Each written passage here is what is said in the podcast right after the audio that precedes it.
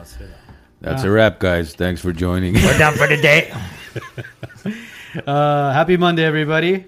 Uh, it's five o'clock somewhere. I want to, first and foremost, before we start the show, I want to say happy President's Day. Um, to all every, the presidents except... We're not. We're not going to politicize the show. That. No, we're not. We're not politicizing the show. Okay, fine. You can just read my hat. Except the one. uh-huh. Oh, Ani, Ani, you don't Except want this to end well. That guy sitting that. outside over there is going to be your friend. Oh, he is? Bring him on. Oh, my God. Not we didn't me. know. Not you. No. Well, not you. No, definitely you're, you're not. You're not here for politics. Otherwise, no, no, we would okay. ask you. Helps. Yeah. Well, we were... Well, let me first, uh, let's... Uh, happy President's Day. That's yes. number one. And I want to thank uh, Doctor Ani Rostomian for taking time out of her Monday to join us. Thank you, Ani. Thank you, guys. Thanks for uh, having me. We were originally supposed to have her in the beginning of the year. Because it was like... New year, new me, you know, yeah. the whole, I'm going to change yes. my lifestyle, my diet, my this, my that. But, you know, life happens and How things... many of you are sticking to your New Year's resolution? Uh, Zero. We'll, we'll, we'll get into that. I think I lasted about five days. We'll what was your resolution? I wasn't going to drink this year, but I started with you guys again. Okay, you haven't drank in twenty years. You're okay, starting drink, you're, you're okay drinking when we have, so you know, another year of no drinking. That's uh, good. So, uh... Ani is a ph- licensed pharmacist. She's also now this. You're not. It's not a nutritionist, right? No, no, no. Um, you're, I you're also gonna have to come absolutely. A um, there you go. Besides working as a traditional pharmacist, I also consult on pharmacogenomics and nutrigenomics. It's basically the combination of nutrition, but precise nutrition that's based on your genes, and it's based on an emerging and very innovative science that's here to stay. I always say genomic medicine, precision medicine is here to stay. It's not going anywhere. And uh, ten, fifteen years ago, we know, we knew nothing about it. We didn't know that we can actually tailor our medications and tailor our nutrition along according to our genes. But the technology is here. And I always tell Uh, whoever I work with, I say, you were lucky to live in a day and age that you actually can afford to order that test for yourself. And let's say ten, fifteen years ago, it was part of research, right? People were doing it in hospitals for, I don't know, cancer research or medication clinical trials. But now it's available to consumer. And um, a, a lot of times I say, uh, I wish we had this ten, fifteen, twenty years ago. How many lives could have been saved? But as you guys all know, everything evolves, right? Mm-hmm. Medicine evolves. It doesn't. It's not static. It's dynamic. So who knows what we're going to have in ten years? Are you referring to the uh, test that shows what medications your body metabolizes? Yes. So um, I consult on both medications and nutrition. So medications, apparently seventy percent of population is not responding to the certain medications the same way. We all knew that. We all knew that uh, due to our age, gender, you know, comorbidities, other conditions. Oh, we you said gender. Yes. Biden. Yes. Yes. I said it. So we do not respond to um, medication certain way, same way. Uh, and luckily, we can check that now. And uh, what I really like to call um, this practice is proactive care, not reactive care. We're not going to go and order the test when the patient is hospitalized for, um, I don't know, by- bypass surgery, cardiac bypass surgery, while when there's no time, right, to react. Yeah, but this a- could be part of proactive care where a physician can order the test and keep it in patient's profile and say, hey, I know now what I shouldn't prescribe or what I should consult with the pharmacist who, you know, is specialized. What dose should I give to this patient?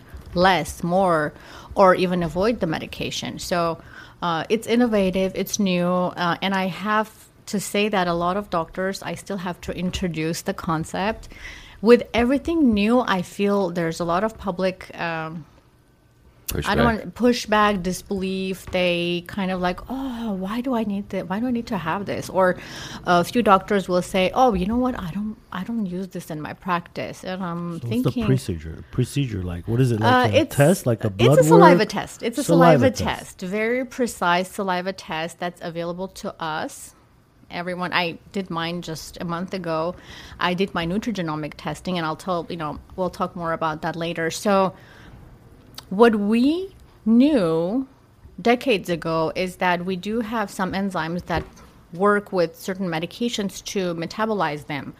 And now we know that, let's say me, uh, I don't metabolize certain, let's say, psych psychiatric medications, which is like the biggest group, one of the biggest group of medications that are really, really tied up to our genome genomics. And psychiatry is a really um, big field to have pharmacogenomics involved, and a lot of psychiatrists now use it in their practice. First is cancer. Cancer um, therapy is biggest level of evidence. Second is psychiatry, where unfortunately we do see patients where um, trial and error, right? nine, twelve, eighteen months patients go to their doctor, and unfortunately medications don't work. And imagine the patient situation where they're already stressed and now the medicine is not working. So doctors may make a choice and, you know, order the test beforehand to avoid all this, you know, hassle and patient dissatisfaction. A lot of doctors say, before I even prescribe anything, I'm talking about specifically psychiatry, I have to order the pharmacogenomic testing. Uh, there comes the the pharmacist, the person who's trained, and say, hey, doctor, I know you don't have time to deal with this thirty-page report. I'll reduce it for you to a one-page summary. So what I'm trying to say is that there's a lot of avenues for pharmacists nowadays to um, kind of like uh, work or think outside of the box. Besides the dispensing, what they can do, or, you know, consulting on medications, they can actually become consultant pharmacists, non-traditional pharmacists. That's what I'm trying to but, help but, the public. But what's the, because you, you mentioned cancer and you mentioned psych, psychiatry, right? Now, the, the the way cancer medications are tested, from my understanding, is different, because what happens is a sample of the tumor is sent to a lab, right? Yes. And the lab compares that tumor to thousands of other tum- similar tumors, and based on Uh, evidence the markers. of the, the markers, cancer markers, they determine which type of chemotherapy therapy or immunotherapy is going to be effective for that type of tumor, based on how your tumor tests out. Correct? Exactly. And then there, the next step is medicines that are uh, recommended for, let's say, that type, that marker and everything. Yeah. But genetically, people may lack enzymes that metabolize those medications. And in actually in cancer therapy, this is a huge also patient advocacy movement that has started, that every single patient has to be given the opportunity to have the genetic test done. And a lot of cancer centers like Saint Jude has implemented into their Uh, decision-making tools, mm-hmm. and they're pushing Medicare, they're pushing other private insurers to start covering those tests. Uh, there was not too long ago, there was a patient's husband who became a patient advocate. She actually died from the side effect of a cancer medication, very toxic medication, and they didn't test her. So she wasn't able to metabolize it. She passed away from the complication b- before even getting any, you know, treatment or benefit from it. So he said, Um, why wasn't this offered to us? Um, why isn't this the patient's choice to choose whether they want to do the testing or they don't want to do the testing? Why is it that the prescriber or doctor decides for us, you know, whether it, we should do the test? It's covered by insurance, though? Majority of times, if there's a medical necessity, they'll cover it. Mm-hmm. But you know insurances, right? There's going to be every effort put into deny the coverage, yeah. say it's not medically necessary, or just deny it for, I don't know. The the copay the patient had was one hundred seventy-four dollars, and this this husband of hers said, what, I would have paid. I would have paid one hundred seventy-four dollars to have this test done. It's a very toxic medication. It's called five F U, five fluorouracil. It's a very well-known cancer medication. Isn't that for stomach cancer? A lot of variety of solid tumors. So cancer is number one advocacy we're doing right now for mm. pharmacogenomics. Second is psychiatry. And there's a lot of fields that are coming up with medications. Let's say cardiology. A lot of other medications used in cardiology uh, have the implications for this testing. And a lot of times I say, hey, if I wanted to know through this test what I'm able met- to metabolize or not, and it's not going to hurt me now, but will help or save my life further, why wouldn't I want to do it, right? A lot of times we spend, doctors also order tests that cost thousands of dollars, and patients do it.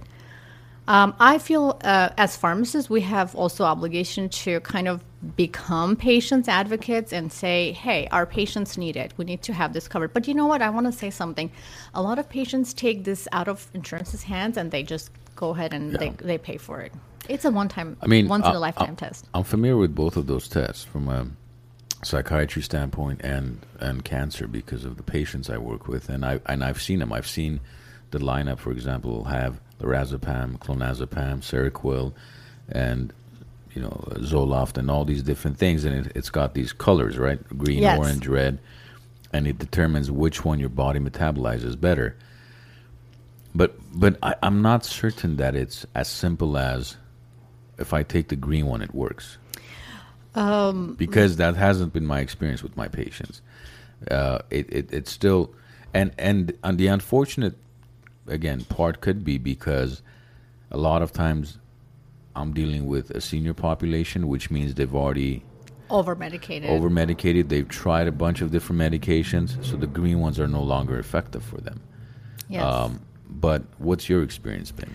So, few things. Um, because we're so specialized, we know so many companies, and we know, okay, this company uses this chip, the other company uses this chip. It's always this way. Genotype, phenotype, recommendation. So once the, uh, the what's test, the phenotype? Phenotype is what your genotype transferred to you to become a phenotype of, let's say I have brown eyes, I have brown hair, mm-hmm. or I'm metabolizing, let's say, Plavix, or, you know, it's a blood thinner. I'm metabolizing Plavix faster than others. So that's my phenotype. Due to my genotype, I become a phenotype of certain... So it's the results. Of the, yes, basically. The results. Okay. And then after that, you get recommendation. So there's a lot of... It's explosion of those pharmacogenomic tests on the market at the moment because, you know what, it's novelty, right? They're going to have to advertise, and why not make money?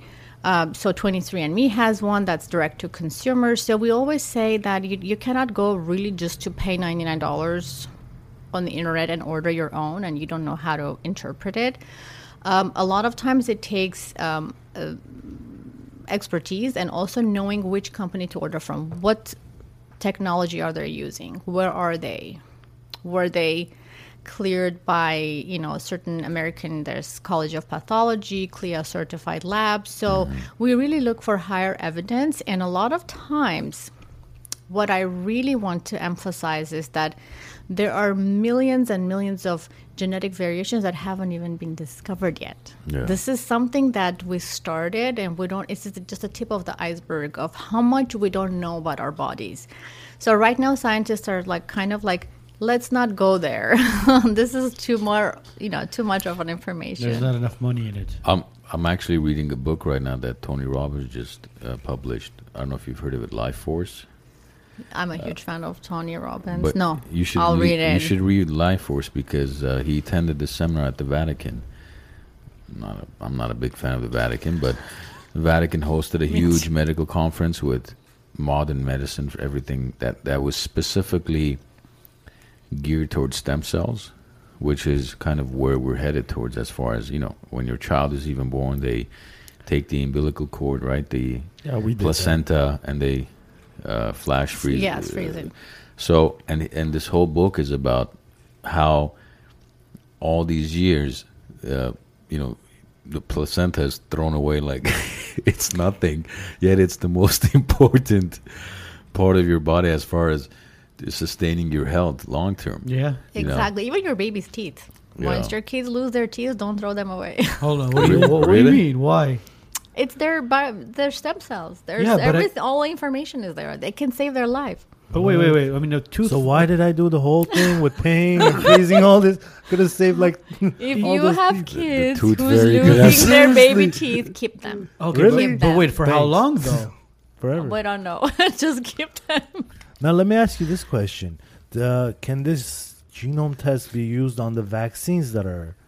all well, vaccines. We're not talking about great COVID. Question. Great Amazing question. question. Who, who asked that question, Edgar? I think it was my wife. Your wife? Yes. Wow. So thank you, Jesse. Let me tell you something. This is something I just started helping patients with because it's new, right? So apparently there were scientists who started looking at uh, clusters of population, and this is not something that I'm fascinated with COVID questions, but uh, they started um, following, let's say, clusters of families or cities or, I don't know, age range that people really do really, really bad when they have COVID. They end up in I C Us, and they either die or they come up with a variety of other Uh, side effects or like collapsed lungs or anything. Or there are people who don't have symptoms. There are people who have COVID, they walk around, they give COVID to others, but they're asymptomatic. So apparently, and then this is a huge part of um, actually pharmacogenomic testing, there's an antigen called human leukocyte and H L A, human leukocyte antigen. This is the biggest um, antigen in our body that responds to triggers.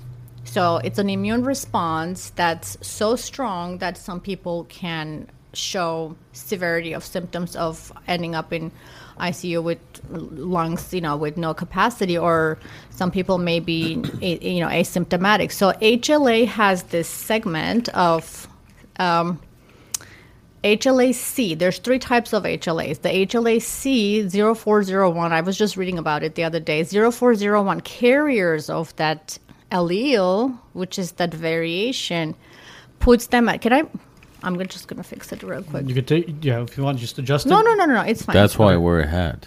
No, no, no, it's fine. My, I, I'm fine My now. long hair gets in the way of my headphones. Yeah, he tucks ponytail. it in. Ponytail, I should have done a ponytail. Yeah, he tucks it in and then he puts the, the, the headphones on. He tucks it in, he sure does. Yeah. So, um, H L A C carriers of that allele apparently have worse outcomes with COVID. So this is new, right? They're discovering, they're doing studies, these are published. And now when I order tests for uh, patients, I do see that there's a uh, COVID test, actually. You can add it to your pharmacogenomic testing to see COVID risk. I ordered it for a few patients. I haven't received response yet, but I'm curious. I want to read upon to see. How long does that test take?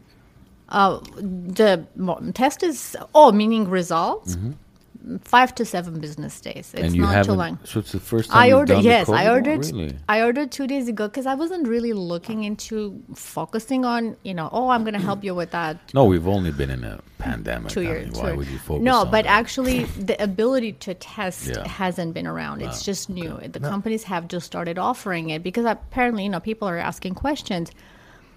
So I'm like, if we know, let's say I know in the future that I'm a carrier of that same allele, maybe I'll be more careful. I'll be, you know, following some rules. I don't know.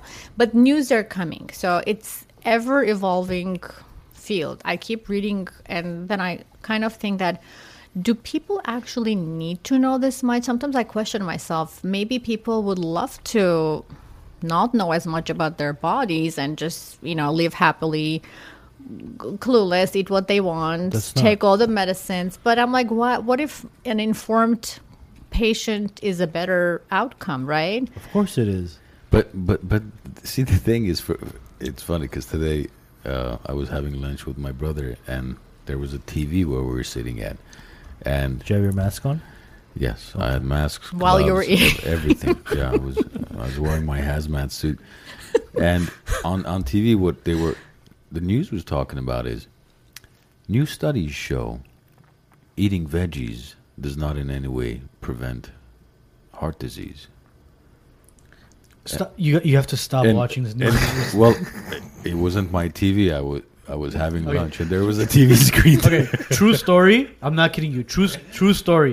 I'm sitting. This is a couple of years ago. I was sitting down at home. I was having some strawberries, Ooh. and then basically, did, did you know it says. Tonight at eleven o'clock. It says, it says, tonight at eleven o'clock, why strawberries will cause cancer. And I'm like, and while I'm eating strawberries. And I'm like. Will cause an inflammation. That's I'm like, uh, are, you, are you are you serious? Everything comes from says, inflammation. And it, says, no. and it says tonight at eleven. As in like, all right, fantastic. I'll, I'll, I'll wait. I'm going to drop my hookah smoke. Yeah. No more strawberries. No, no more strawberries. Honey, we're watching strawberry news tonight. Let's have apple, app, double apple. Like, I, I, I got to find out why. The strawberries but, I was eating. But that's news for you, bro. It's like, drink coffee. It's great oh, great for oh, your heart. Yeah. And then two years later, if you drank coffee, go have your heart checked. It's according to basically what that you're, coffee you're, people you're asking pay two or great not questions. Pay. The caffeine metabolism, which is due to our genetics. Mm-hmm. I'll answer that. that. That was a good one. And also you said inflammatory foods. Yes. I wish I learned about this in pharmacy school. In I wish doctors learned about this in medical school, and we talked what about more inflammation? About chronic inflammation. Because when we have acute inflammation, we know how to treat it. How acute do you tr- inflammation is medicine, medicine, medicine, okay, right? So, we know. Well, let, let, let's let's slow pret- it down. Let's, yeah, let's slow it down. Let's unpack everything, because when you talk about acute inflammation, what does that mean? Acute inflammation is an acute response to you have pneumonia, you mm-hmm. have inflamed skin or soft tissue infections, you have ear infection. That's an inflammation that shows. Okay, is psoriasis considered acute um, inflammation? Psoriasis can have flares. It's autoimmune, uh, con, you know, condition okay. that your body is so, actually producing antibodies uh, to fight your own cells, which c- is the worst thing that can happen to you know to people. Mm-hmm. But acute inflammation is. We are able to tackle it, right? We know ways how to work for, you know, how, how to work against it. How, there's medications. How do we, how do there's, we work against it? Um, there's, I don't know, f- it's quick fix. Steroids? Acute, yeah, steroids, that's antibacterials, because they want results, right? You go to emergency room, you have hives, you're, you can't breathe. Your what is it your doctor gonna do? Check your diet, you know, like what did you eat the last, you know, two months? No, it's quick. Actually, in our country, I have to say that we have the best emergency care in the world. We should be proud of it. Um, United States is really good at providing patients emergency care. Which acute is care is excellent. Band-aiding. Chronic care, exactly. Band-aiding. Chronic yeah. care. Zero. Non-existent. No, mu- no matter how much money is spent on research, medicines, screenings, so many medications. I'm a diabetes pharmacist. Every year we have new medicines about oh, for diabetes. Do we get healthier? No. Are we more obese? Yes. Our teenagers have prediabetes? Yes.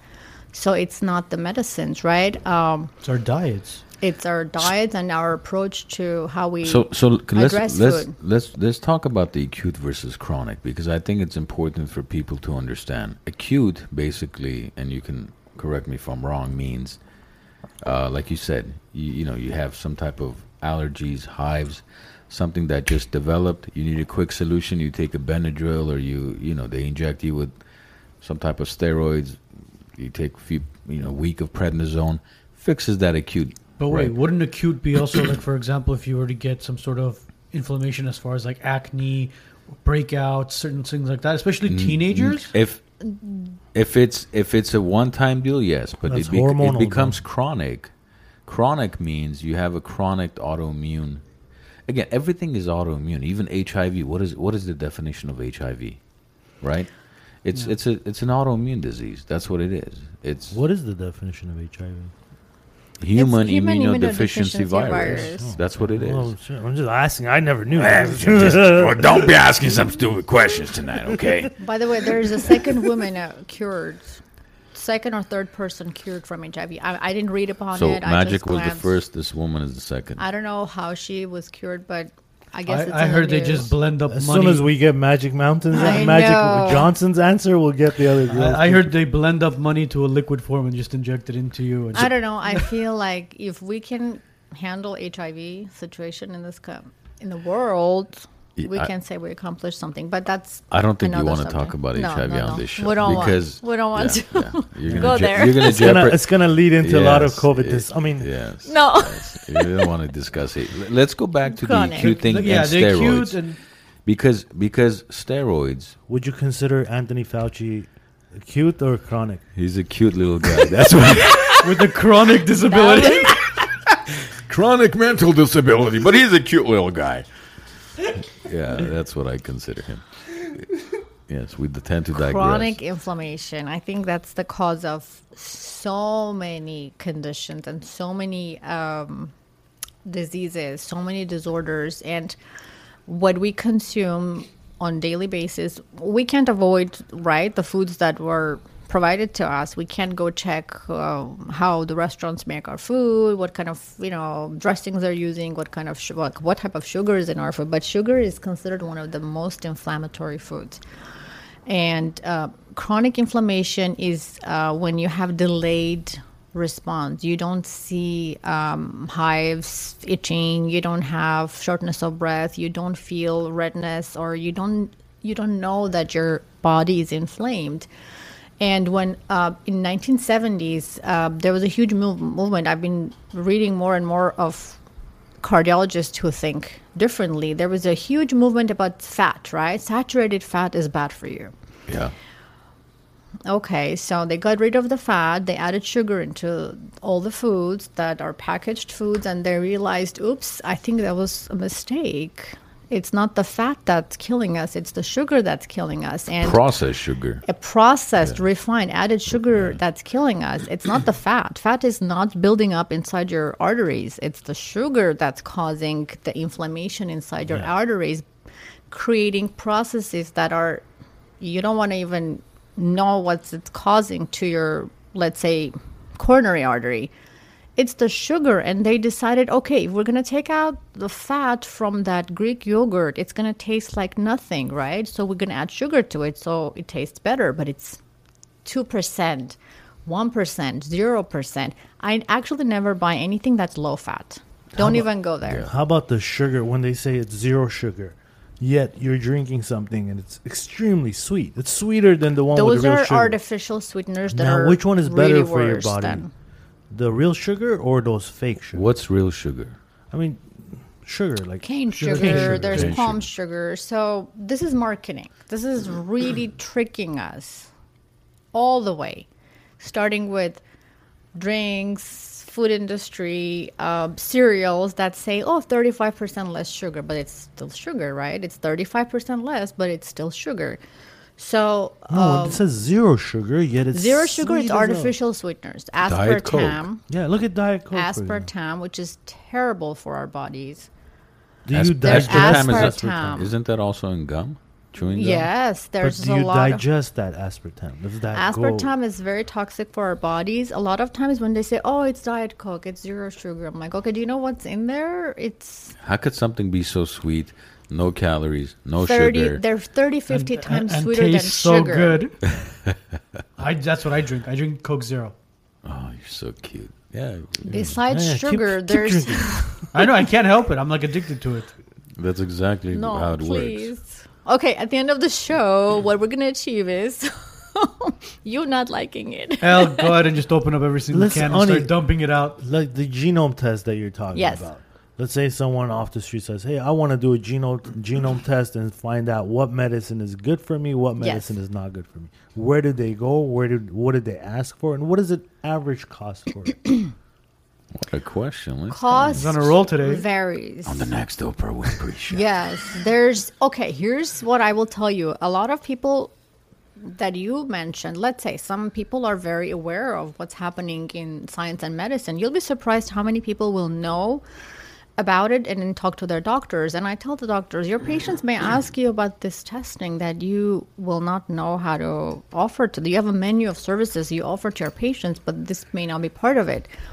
Um, I guess we can speak about it, say, hey, there are people who do, who are pharmacogenomics pharmacists. They do provide consultation. They do provide testing. But uh, I still have to say I'm in process of making really good relationships with physician community, educating them on what's the benefit of this. Um, I've tried and I'm working on it, but a lot of times I see that when people don't like talking about things they may not know, you may hear, oh, no, no, no, we're not offering this in our, you know. But but, but what's what's their, I mean, what's holding them back as far as the physicians Holding them goes? Back is pharmaceuticals. What's the benefit? Holding them back? Am I going to make money? Um, uh, my patient has been on this medicines for twenty years. Mm-hmm. I'd like to keep the things the yeah. same. Basically, the test doesn't offer what those uh, pharmaceutical reps coming into the office Pharm- Yeah, exactly. Pharmaceutical it's reps are pushing one thing, and the physician and they don't may come say... Look, look the, the test is, and it's my personal opinion, not I'm, I'm not a pharmacist or anything, the test is not as accurate as you, you think. You're going to go get this test. It's going to say, okay, Edgar, take you it. have you have so-and-so, take this, take that, you'll be fine. That's not how it works. No, of course not. And yeah. and let me tell you something. It, it, it gives you I it gives you kind of a guide, but then your physician or your phar- con- pharmacy consultant still has to understand, okay, if this is not working or that's not working. It's, it, it's not a... one hundred percent it's not accurate. a uh, yeah. tool in their toolbox to say, hey, I'm going to diagnose disease with this test, I'm going to treat you based on, but it's an additional helpful tool for a physician to say, hey, I'm going to utilize this. If you need half of the dose of this medication, maybe you'll have the same effect. You don't need the forty milligram of omeprazole. You may need twenty to avoid, let's say, interaction with other medicines. Yeah. Um, so having more tools to help the patient, this is one of them. But um, what I really like to talk um, to my patients and people who I help is, um, okay, we let's say we did our genomic testing. We know who we are, how we're metabolizing medicines. But what is really changing through our life is our gut health. Our gut oh. contains a lot of more information through our life that's more modifiable, and you can actually improve your health uh, through having healthier gut, which we know that is Controls beyond everything. important in our body. Yeah, we've we've talked about this on the podcast, and you know what? Here it is. Now we can actually go I, in and diagnose. I should have. My license plate says Wisnet. I should have ordered gut health. It wouldn't fit. When I, I'm still using those drops. When my when my Bugatti arrives, I'm gonna. You can do a Euro- European European plate along with gut health. So I, I actually spoke to um, my mentor. She's a scientist doing, doing research in you know nutrition genomics in U C L A, and she said, "Listen, genomics is one thing, but we can negotiate with those poor working genes if we keep our gut healthy. If we don't feed our body um, everything that we know that's bad for us, but it tastes good, and we keep our anti-inflammatory, as you mentioned, diets, working Mediterranean diet. I love Mediterranean diet. Why can't we all eat? It's the best diet um, in the world. The most sustainable diet yes. in the world. Why can't so you can't even eat? consider it a diet. You could consider Mediterranean that diet as a lifestyle. Yeah, at that it's, point. A lifestyle. it's a when lifestyle. When I say diet, meaning what you put yeah. into your when body. When I yeah. tell my diabetes patients, and a lot of them come from different backgrounds, different cultures, it's, it's really hard to tell people to change their lifestyle and diet, what they were eating their entire life. But but it starts with the pediatrician, though. That's the problem. Exactly. And I, I'll tell you more about it, because a lot of times when I have a relative, um, my brother-in-law is a pediatrician. He says, when I speak to a ten-year-old or an eight-year-old patient and I see the parents who say, child is more than fit, more than chubby, and they say, oh, the baby is not eating anything. Did you say more than fit? More than fit. Why can't we just say what, chubby? Chubby. I don't want to say chubby to kids. I don't want to. It's a fat kid. What's wrong with that? Fat kiddos, anything. Oh, no, no, no. I don't want to say. Anyway. Oh, I said it. Yeah. All right. Let's, so, call anything, him, let, let's call him Big Bones. Anything you don't want to say, yeah. Yeah, just tell us. We'll tell, tell us, we'll say. Yeah, I yeah, hate when they said, I'm, oh, yeah, I'm, I'm thick bone. Next time I'll say, you say it. No, you're fat. You're fat bone. You're fat. So Simple. When parents and... we have to be honest. We, you know, we socialize mostly with, we deal with mostly with Armenian population. So when the parents are saying the child is not eating anything, doctor, what changed? What changed you, and he's like, really? Are you sure? And the parents are also, you know, well, they no, all the kids eating good. Doritos and grilled cheese and mac so, and cheese all day long. And I'm thinking, okay, and I deal with with many of this type of situations where people are having hard time changing their habits. So we're we're humans. We're dedicated to our habits, but and I always say, like, what can you change? Let, let's negotiate. What is it that you can change today? I, I don't want to ask you to change everything about your diet and lifestyle tomorrow and feel that resolutions are not working. And that's why resolutions never work, because you're trying to change your entire existence and, and your habits in one day, right? It's not going to work. I try calling them intentions. Let's call them intentions. What are you intending to change today? And people don't like changing food habits. Why? If, if people would change their food habits, we still wouldn't have a line at the McDonald's drive-thru today. Yeah.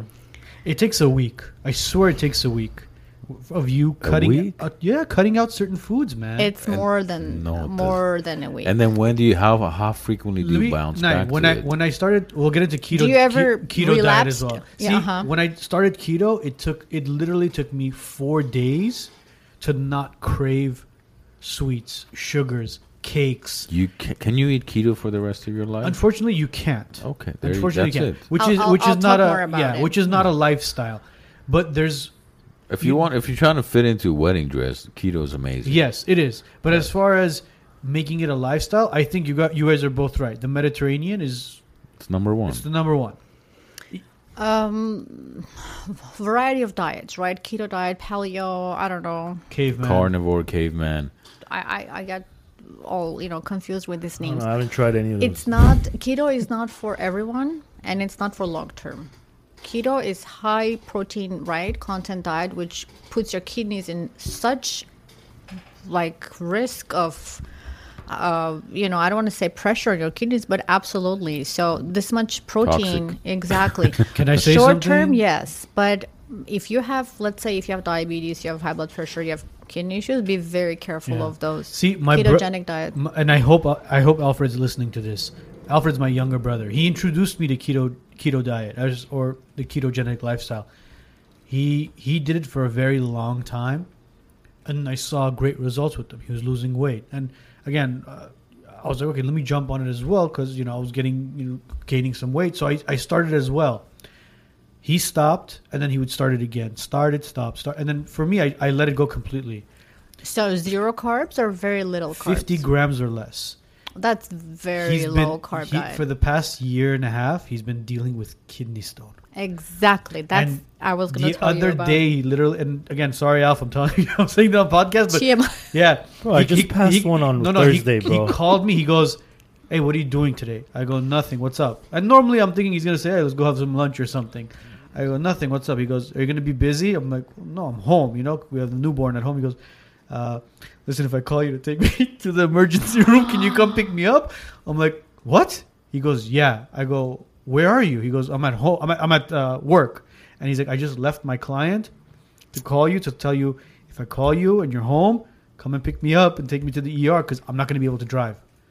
And, na- and now that I'm thinking, you just said kidney failure or not? Oh, God not forbid, failure, yeah. God forbid, kidney failure, but kidney problems. Now I'm thinking, shit. Alfred was doing keto for so, so long. So what you guys are telling me, uh, you need the carbs. So when you you're high carbs. protein, you get more. You can do stones? healthy carbs. You I don't just have passed to... one on Thursday. No joke. I know it's. You pass. I don't know. You pass kidney stones. Like I apologize, but like people can't pass gas. I mean, that's pretty that, much it. But just, I know, but look, carbs we cannot completely eliminate carbs. Carbs we need for fuel, for our body, you know, all these things. But we can do healthy carbs. We don't have to go for the unhealthy ones.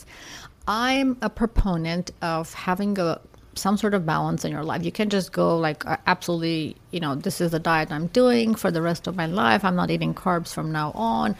Or I'm not eating this, and just have balance. Whatever works for you as a person, whatever is this absolutely tailored for your body type, because we don't know what we need, right? We need twenty percent of carbs, we need, you know, a certain percent of protein. And I say balanced diet, but actually, here's what I say. Um, it's not about the carbs or protein or vegetables, is how it was raised. How how that meat was raised before it ended up on your plate. Okay, if it was a cow that or, ate grass, yeah. absolutely, I'm gonna have that red meat. And who said that red meat is a no-no? Who said that? No.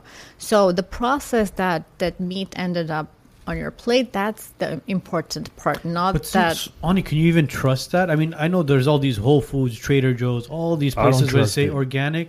I mean, how would you know? I don't trust them because I've observed them. I've uh, purchased, you know, fruits and veggies. They don't go bad. If it's an organic store and their fruits and vegetables don't spoil, I'm sorry, but um, there's a process in place that uh, done to have them look good, and it's kind of marketing. I usually tell patients or clients, do not buy anything that's um, very thin uh, peel, let's say strawberries, or just in general, anything that's really thin uh, layer between the fruit and the outer layer. You should buy organic, or at least try buy organic. But anything that's, let's say, bananas, watermelon, avocado, um, avocado, yeah. those you Mangoes. don't need to buy. Just wash them properly. Yeah. And one that's more thing I wanted money. to add is when they say organic, okay, organic. Um, when we read more literature about how our soil is now and seventy years ago, Big our difference. soil is very poor now.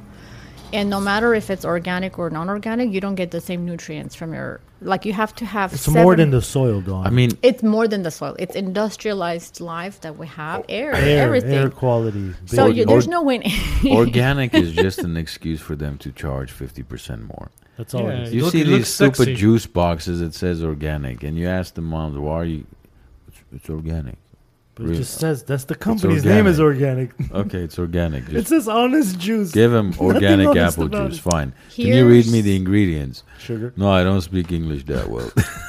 no, no, exactly. Or anything that, uh, let's say, apples, right? Or avocados. If anything that in the process of growing that avocado was used as organic, I don't know, no pesticides or no, no fertilizer, they can claim that food organic. It it doesn't have to be all organic from zero, the seed, the how they grew ah, it, see? you know, the process doesn't have to be all. U S D A says if those carrots were some portion of raising those, I don't know, yeah. seeds are organic, you can claim it. So it's all about, I think it's the, the name more than... But um, best thing is to go to your farmer's market if, and talk... Actually speak to the farmer that grows those vegetables or fruits. And if you're going to buy meats, they I mean, they have meats and stuff too, but there's also a lot of independent farmers that are on social media, or they have their own sites yes. where they're, they're small family farms. We have uh, one that's with us right yeah, now. C M C Farms C M C is here. C M C Farms. C M C. They were just talking about their organic mulberries a little bit yeah. ago.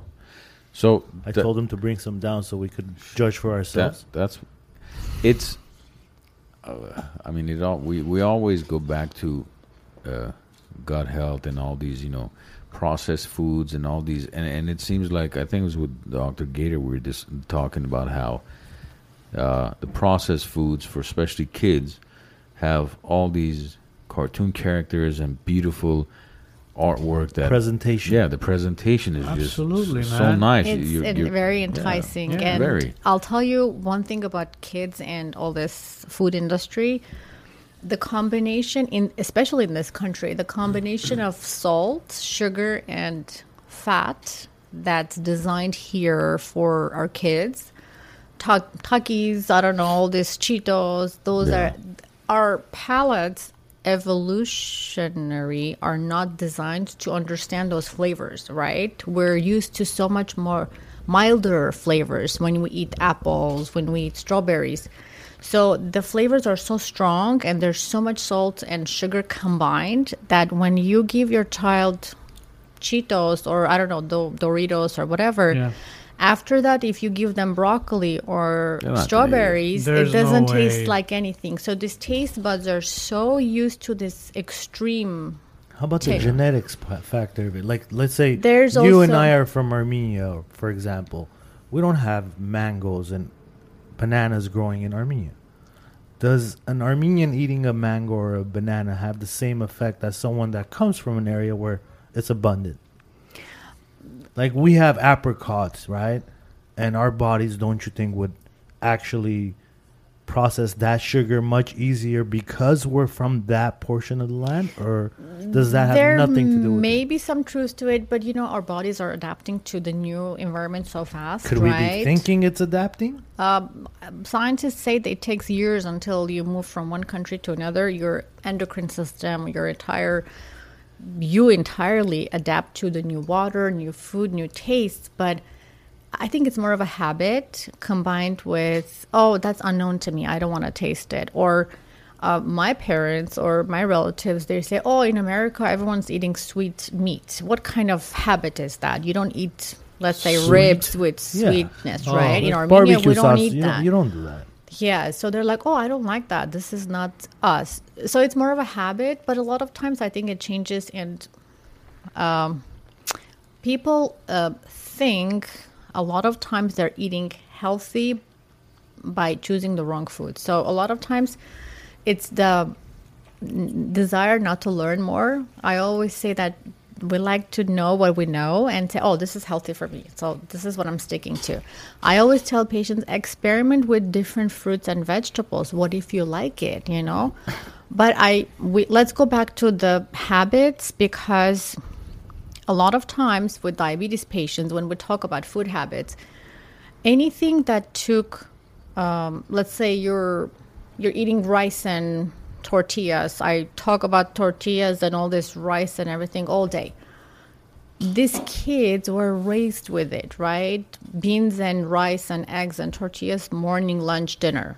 Would I tell them, even if I talked to them for years, about that your child's blood sugar is already borderline, there's sixteen, seventeen-year-olds, pre-diabetes patients, mostly Hispanic population. They're like, yes, yes, yes. They go home and they eat the same thing because it's a habit. So um, a lot of times I see doctors... It's more are, than a habit. It's culture, too. It's culture. You can't really pull them from their cultural yeah. um, identity and say, now you're going to eat broccoli, steamed broccoli, salmon, and uh, wheat tortillas. A lot of times I say, how many tortillas per... Serving? For serving. They're like, oh, I don't eat one. I just double them because that's how we eat. We, we make them from scratch. It's culture. It's their tradition. Every day the grandma, you know... She makes the tortillas. How can you refuse that?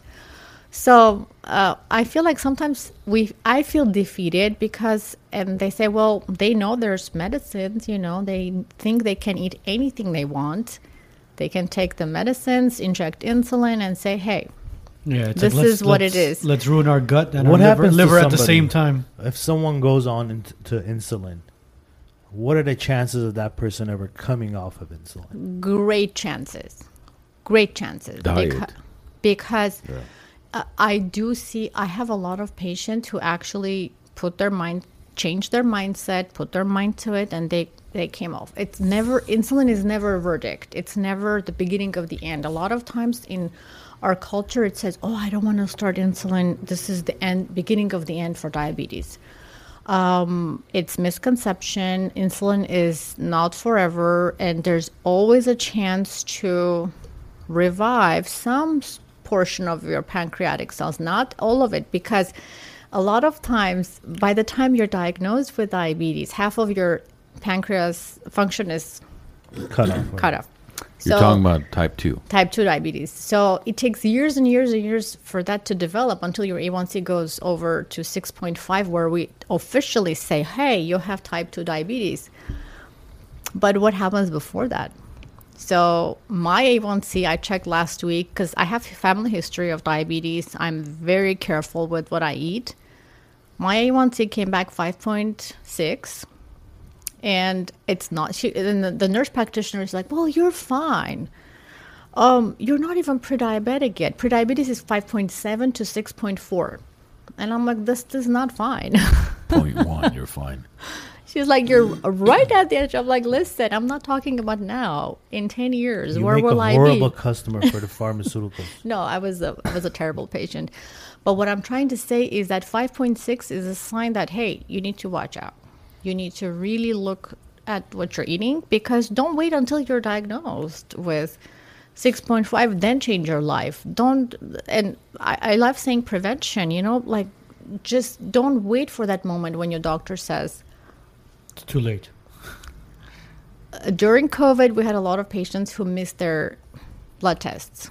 They didn't want to go to labs. They kind of missed appointments. They were scared. A lot of misdiagnoses. A lot of prediabetes patients could have been reversed, but they ended up becoming. And it's nationwide. There's a huge. There was a huge study done. Now, those that, people, can they go after someone? Well... After Sorry, who? I sh- probably shouldn't have asked you that question. um, I say that the epidemic that we have now is not acute viral infections, is not I don't know, viruses that are circulating, which is, again, terrible, I don't know, public health situation. The pandemic is chronic disease. It's, but, it's what's causing, but what's causing chronic disease? Uh, chronic disease is caused by Western lifestyle, mm-hmm. that everyone's sitting, working, not moving. Our hands, palms are not designed to work on computers as humans, right? This is an artificial position for us. We're not designed as humans to sit eight hours a day, drive hours a day, eat Western diet, saturated fat. We're designed to climb mountains. We're designed to move all around. And people who actually live in the areas where they're still walking for their water, they're walking for, you know, groceries, to find their foods, those are the healthiest people. A lot of times we say, oh, people who live in the mountains are the healthiest. Well, yeah, obviously, yeah, they're constantly mobile. There's no pollution, good foods, clean water. So I always say that the real pa- epidemic is what um, in ten years may, we may have. Now we have one out of ten person with diabetes, obesity, or high blood pressure. two thousand thirty, we're going to have one out of three. So it's like everyone has diabetes now. What do we do? Isn't this something that we should think of? It's not the medicines that are popping up every year. There's more injectables, new medications, artificial pancreas. We have technology to monitor our blood sugar twenty-four hours. We have now implantable um, devices that we give to our patients to, we can check their blood sugar. We can monitor, we can, those are called continuous gl- blood glucose monitors, C G Ms. Our patients, they wear it as the technology like, is like there. Pager. I've seen it on, there's it's like a little pager, bro. That's or medicine. Or we have insulin pumps for type one diabetics. But why is it that we're not becoming healthier society? So it's, it's food, food is medicine. I always say, hey, if you can change one thing about your diet today, and I was talking to a patient today, I said, um, can I ask you, uh, he was a pancreatic, really, really bad, um, you know, pancreatitis patient. He was, al- I, and I looked up his profile. I was at work today. Uh, last alcohol intake, two twelve, February twelfth. I looked, I said, can I ask you something? You're going to ruin your life. Do you want to live longer? He said, yes, I want. And I said, can you please stop drinking? So anything you can do to change that person's uh, outlook on their own health. If you're a licensed healthcare practitioner, you have to do, I don't like when doctors say or other healthcare providers say, well, it's the patient's decision that if they want to make that change or no, we can't help them if they are not ready for the change. But um, I'm thinking, but what if that patient wants you to tell them that day, say, hey, please eat less sugar today. Or if you're eating sugar, eat natural, you know, sugars. Don't do added sugars. Or don't drink sodas today. Just cut out sodas. But I'm how many, show you how many will actually food. do that, though? Realistically, that's even if the change doc- is hard. Even if the doctor says it, they're not. Majority are not going to do it. What um, about when it comes to diabetic medication, diabetes medicine? Some medicine doesn't work for some patients. For example, metformin, not the best medicine in the world. I'll tell you more about what what I why I like metformin. It's uh, it's but not, it's not for everybody. It's not for everyone. There's formulations that are safer for other people. It's the formulation. There's more expensive medicines, extended release versions. But the way metformin works is um, sometimes people who are pre-diabetic, they take metformin, and I say it's one of the cheapest medicines for diabetes, but it increases lifespan. You take metformin, you live longer. And um, um, uh. it's making your body more sensitive to insulin. Metformin, if you're responding to it, is a wonderful medication to have for if you're, ty- if if you're, you're responding, responding to it. it. Um, a lot of times I do see patients, like they give it a try one or two times. Oh, it didn't work for me. I have all this, you know, all the G I side effects and everything. But um, if they can, I always encourage them taking it. That's another topic, you know, for medicines and everything. But diabetes medications are abundant. And I'm thinking, why is this that, re- that there's so much research and money spent, there's so research done and money spent on a chronic disease state that's really your lifestyle, right? So why is this that a lot of companies are so focused on diabetes medicine? Because why? Because there's more people, right? They're going to be, in five years, there's going to be more people who will need the medications.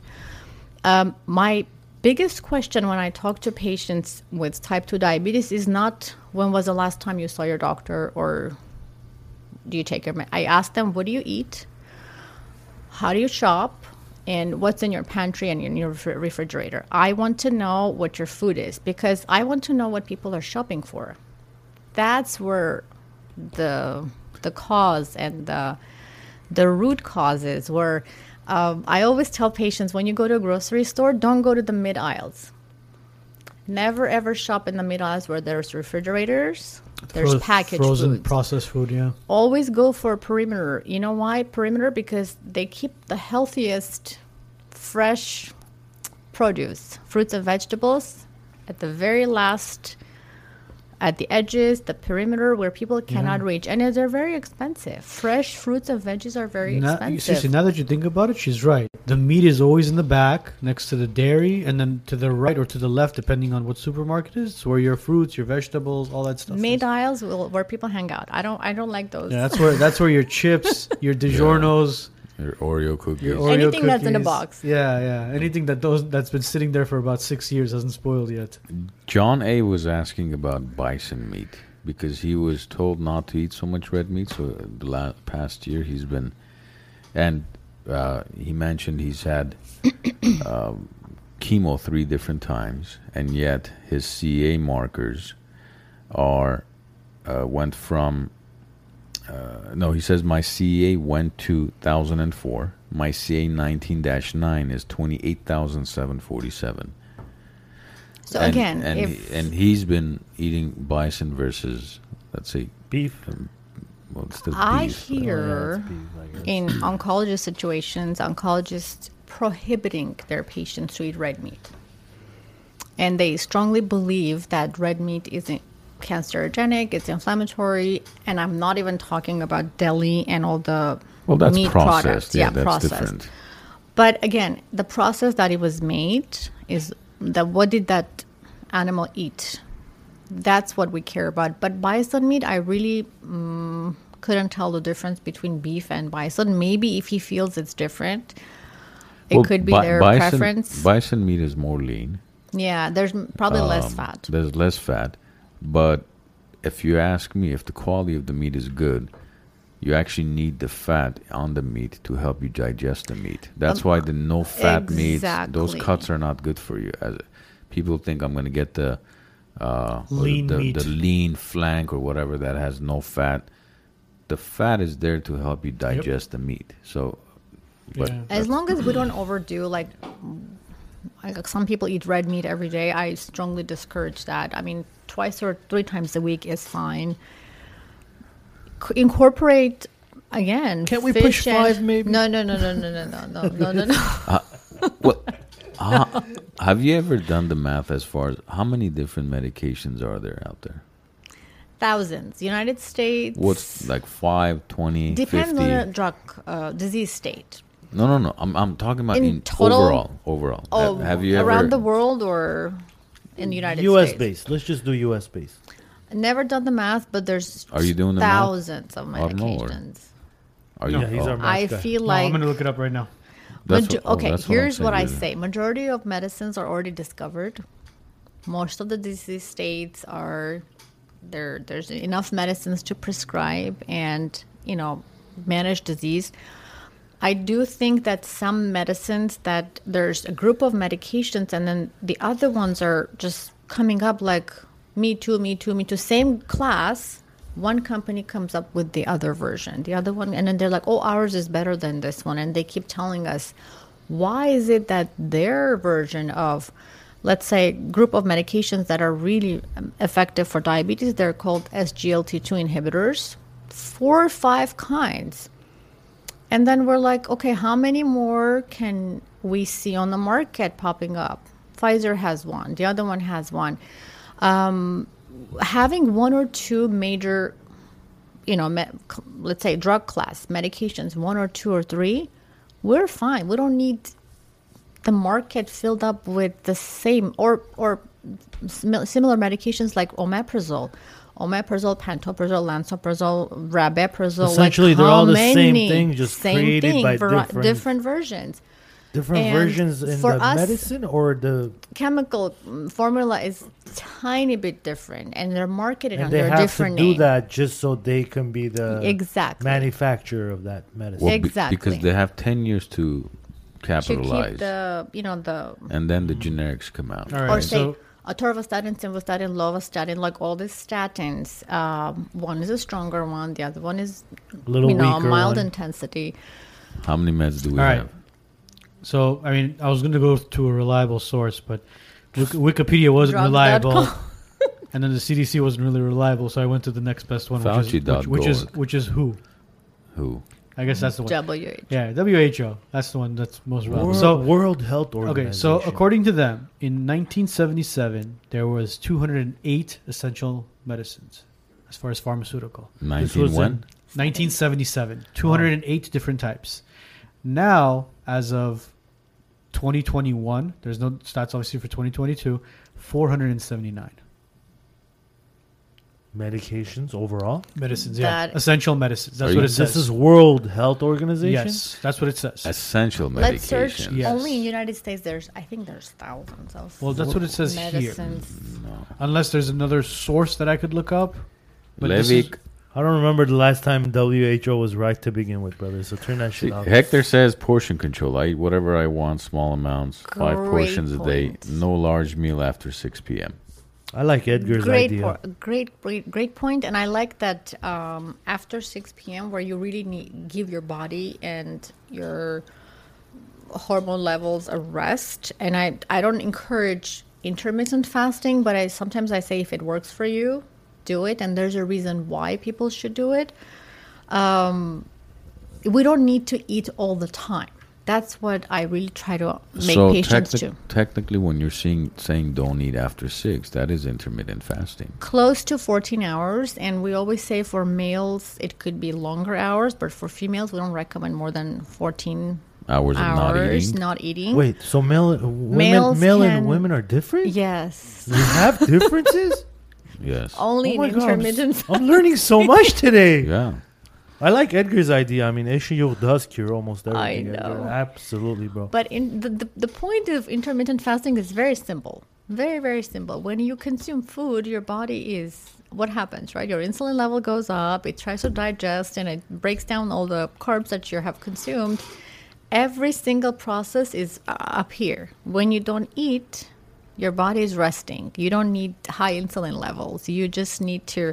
That's why when people don't eat after six o'clock, uh, it's within those eight hours. Let's say if they eat within the eight-hour frame, they actually can lose weight. They feel lighter. They but, but can move. I don't you know? think you can say six o'clock because if somebody's first meal is at one p.m., and they, they finish at eight. six p.m. That's five hours. That means they're it's fasting actually, for nineteen hours. If that person is doing it, it's probably they're used to it already. Yeah. After six, it's their habit. Not that they have to do it, but typically six or seven is like it's supposed to be your latest like dinner time. I never say eight, nine is but is e- a big no. But even intermittent fasting, I think you if you do a functional wellness test, that can tell you if that's even effective for you or not, because even intermittent fasting exactly. is not for everybody. Um, like Vic's results. Vic said in the last four months he's lost right. twenty yeah. pounds with intermittent fasting. It depends. I was talking to a patient yesterday. Yeah. She said, I have not lost a single pound. I've been doing intermittent fasting for a Some month. Some will even gain weight. Are they, are they actually feeling better, not losing weight? It's not only the weight that matters. She is looking for is weight loss specifically, and it's not happening. So weight loss all comes to portion control, in my opinion. That's all it is. Portion it's control. Tough. Weight loss. Loss is portion control. Yes, but we, wh- how do we eat, right? How do we eat? Do we eat with our brain or we eat with our stomach? It takes twenty minutes until our brain gets the signal that you're full. So when we eat slower, we eat smaller portions, we chew our food. In this country, it's the food is so already... processed, other processed that yeah. you don't chew your food. And there was a challenge a few days ago, you know, functional medicine doctors, functional wellness practitioners that chew your food. Can you please? I have. We have a question for you. And, uh, and, oh, sorry. What's a good this. medication for high blood pressure, Ani? One of our viewers what is asking. A, oh, this is F D A. It's, it's such a um, patient-specific question. It depends on patient's age, the kidney, you know, function, what kind of hypertension, how old are they. Uh, there's a lot of good classes of medications for hypertension, but again, it's a choice where your doctor has to make with you, depending on possibility of interaction with your other medications or whether, you know, you have other diseases. So I can't say like this medicine is the best. Uh, I tend to think that newer agents probably have less side effects, but again, it's very, very See, patient specific. The, the issue that I have with medicine and pharmaceuticals is that nobody ever asks, why do you have that disease? Why do you have high blood pressure? Why do you have diabetes? Why do you have any of the things you have? Don't the patients actually want to know the answers to that? No. But the doctors don't give you answers. There is, because they don't know the answer. So what, what are the what are the two tests available today? Or let's say a few tests. You I mean, have blood, urine. That's urine. It. They can do stool. scans and X-rays and well, stool. imaging, yeah. Im, right? Imaging, but there's none of that shows where the disease is coming from. So let's imagine, let's say Western medicine, right? Western medicine is dissecting us in organ systems and medicines, medications. Organ system, how to treat it. If you're if you have a headache, what does your doctor do? Tylenol. Imaging, medicines, headache medicines, neurologist to make sure there's any sort of neurological or scans. But no one's asking that headache is only a symptom of something's happening in your body on another level. What if it's your gut? What if it's something else that it's a symptom of another disease? It's not, you don't have to have med- med- medications for pain. So that's what a lot of times doctors would love to address with you, but again, they don't have time. And also um, why don't the they training. have time? I don't think they know. They know they don't know don't the root know. cause of. Um, sometimes it says symptoms are your body's way of telling you that there's something wrong with your body. It's a cry for help. Don't cover the symptoms. If you have a headache, don't keep taking medications. But that's what Western for, medicine is exactly. about. Exactly. Okay, I found a number. Let's see. Okay, so six thousand eight hundred prescribed uh, prescription medications and over-the-counter drugs are available. Combined. Yeah, combined in the United States. This is not the world. This is basically just the U S. Yeah, because no, but F D A says there are over twenty thousand prescription drug products approved for marketing. Again, nothing and is F D A nothing is accurate. Nothing is accurate at this. Levik, both of these guys don't know how to. Le- do anything. Yeah, seriously. F D A, F D A oversees over sixty seven hundred different medical device product categories. See, how I mean, did you come up with twenty-seven medications? Thousands. I didn't say twenty-seven. I said six thousand seven hundred. No, six, initially you said four eighty-nine. Yeah, it, that was from that who? No, bro. That's See, everything is different. At this point, I, it's more of, Levik, can you help Let's us really quickly? I've, I've seen more thousands. than five thousand medications see, look in at my it. No, I know. I'm sure. I'm sure. Again, this is not this is not coming from me, obviously. Well, but it's funny that, see, like right now, we're, we just we just read two different, three different numbers, right? And this last one that we read was six thousand eight hundred. This and says medical device categories. And, well, this this said this said uh, medication, medication and or, and over the counter. You guys, uh, can I judge who I believe more? I don't believe either one of those studies. Regardless so of it, but it's like ivermectin. Thousands. Is ivermectin available in the United States? It's not available, so that you can't even categorize that. Oh. Not, it, Well, it, it comes from somewhere, somewhere else. So, it's available, bro. But, the, but Ani, we're trying to help you here. Not for COVID. But the reason that I asked you that question is, how many medications do we actually have out there? Is because what percentage of those are actually necessary? Exactly. And why are we so interested of prescribing medicines first? If, let's imagine, I don't know, hypothyroid patient, right? Thyroid's out of whack, and if the doctor is prescribing medication right away without asking you about your sleep pattern, your habits, your stress level, your nutrition, um, I'd like to say that I don't want to try it first if those questions are not discussed with me. What but, if it's lack of either one of those, not, right? That's, they're not. They're all, um, all, all that's done is, hey, Julie, can you g- g- do a quick lab draw on Mister Smith? And then the results come in. They're like, yeah, you need to take these thyroid medications, Synthroid, and uh, you know, we're going to do seventy-five micrograms. Come back in three months. We're going to test you. Yeah, again. That happened to me with cholesterol, bro. They checked my cholesterol, thirty-something years old. They check it. They go, and mind you, the doctor didn't even call me. They basically emailed me saying, go pick up your medication from C V S. And I'm like, are you serious? Why the I'm hell like, do they keep doing that? Why do, yeah, exactly. Okay, let's let's do you this You can't way. even afford a Not, call to the patient and say, hey, I'm going to prescribe you. Well, that's medicine. that's exactly Did you what see happened. Your doctor at least for the fifteen minutes. So here's no, no he this here's what happened. fifteen minutes you're you're pushing it. Mind you, I'm point. on my I'm on my way to Palm Springs to go eat and drink and have a lot of red meat. Here's your statin here. Yeah, and I, and I and I pick up the phone and I and I'm, while I'm driving I tell my wife I'm going to call the doctor's office right now. Did you eat red meat that day? Of course I did. I had a lot of tequila as well. But listen to this. So bag. I call I call the doctor's office. Well, the doctor's busy. I'm like, well, I need to speak to the doctor because he sent me, he prescribed to me a medication for cholesterol, and I want to know what it is. And my wife is like, let me see the results. Let me see the lab results. So she reads it. She goes, this isn't even high. So I. Well, oh, was it your L D L? I don't know. He tell doesn't me, know that me. stuff. But anyways, I, I, the doctor finally picks up. I go, why did you prescribe uh, cholesterol medication? He goes, well, it'll, it'll help you, you know, lower your cholesterol. I'm like, how about this? How about you, when you talk to somebody who's in their thirties, you go, what are you eating? How would you change your diet? Stop eating this. Stop eating that. Cut out the sugars. Instead of saying, here, here's the red pill. Take the red pill. Lifestyle modifications. And, okay, here's what I tell patients. Uh, anyone who asks questions, if you're a patient, you have to ask questions. If you don't ask questions, you don't get proper health care.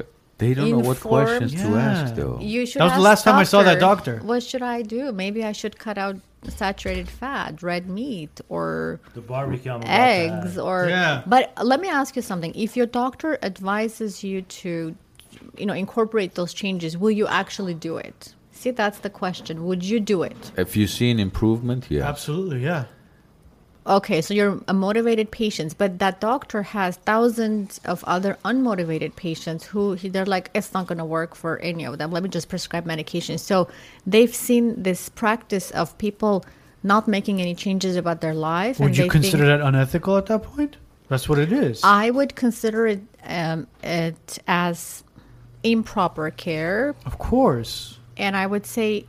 Did you ask me if I... We have a lot of diabetes patients who refuse medications. We can't forcefully prescribe anything that they don't they don't want to take.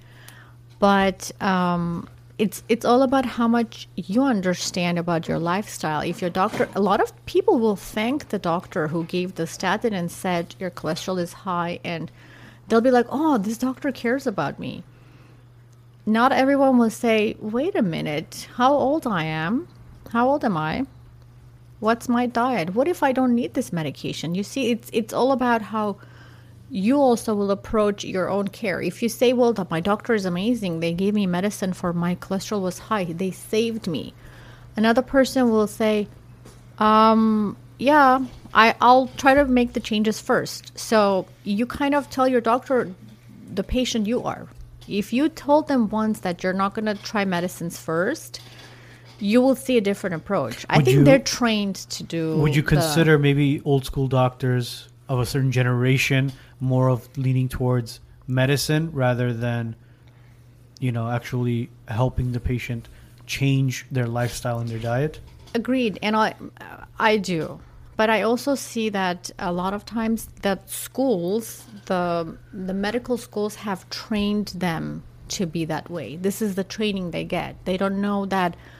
It's mind, body, and soul, right? You're not only a person with separated organs somewhere. It's it's a whole person. You're your own whole person who who may be stressed. That's why they're overeating. Yeah, it's, right? the, it's the book smart doctors. The book smart doctors that basically read a book, they retain the information, and that's all. That's that's what it is. On the other hand, I don't want to just give them the label that everyone is like that.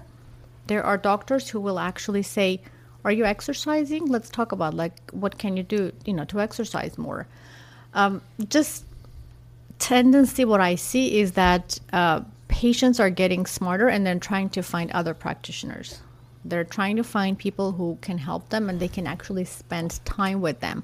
And they're bypassing their insurances and say, hey, I'm going to pay four hundred dollars an hour to see a doctor who will actually sit and talk to me for forty minutes and, and hear me.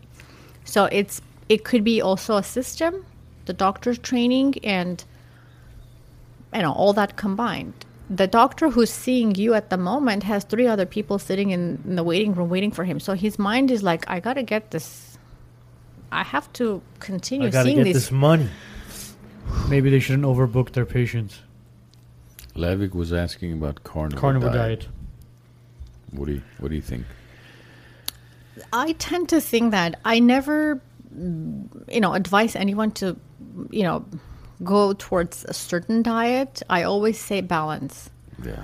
Balance based on your health habits, your, you know, body type, your, you know, even geographical area. There's people who would love to eat healthy, but they can't. There's food deserts, right? We have people who live in places where there's no healthy foods.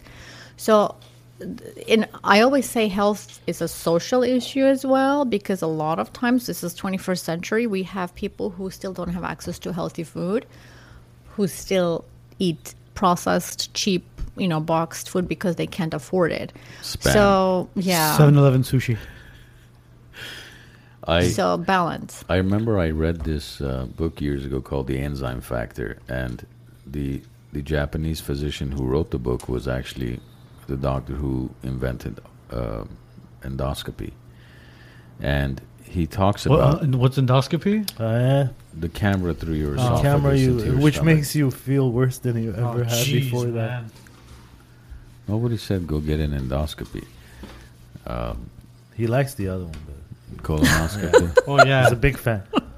Right from the back, it's easier, man. You don't feel anything, and they put you to sleep. Absolutely, it's favorite thing. Um, so what what this doctor was talking about is how he's like, if you want to understand what you should eat, is look at as human beings the type of teeth we have.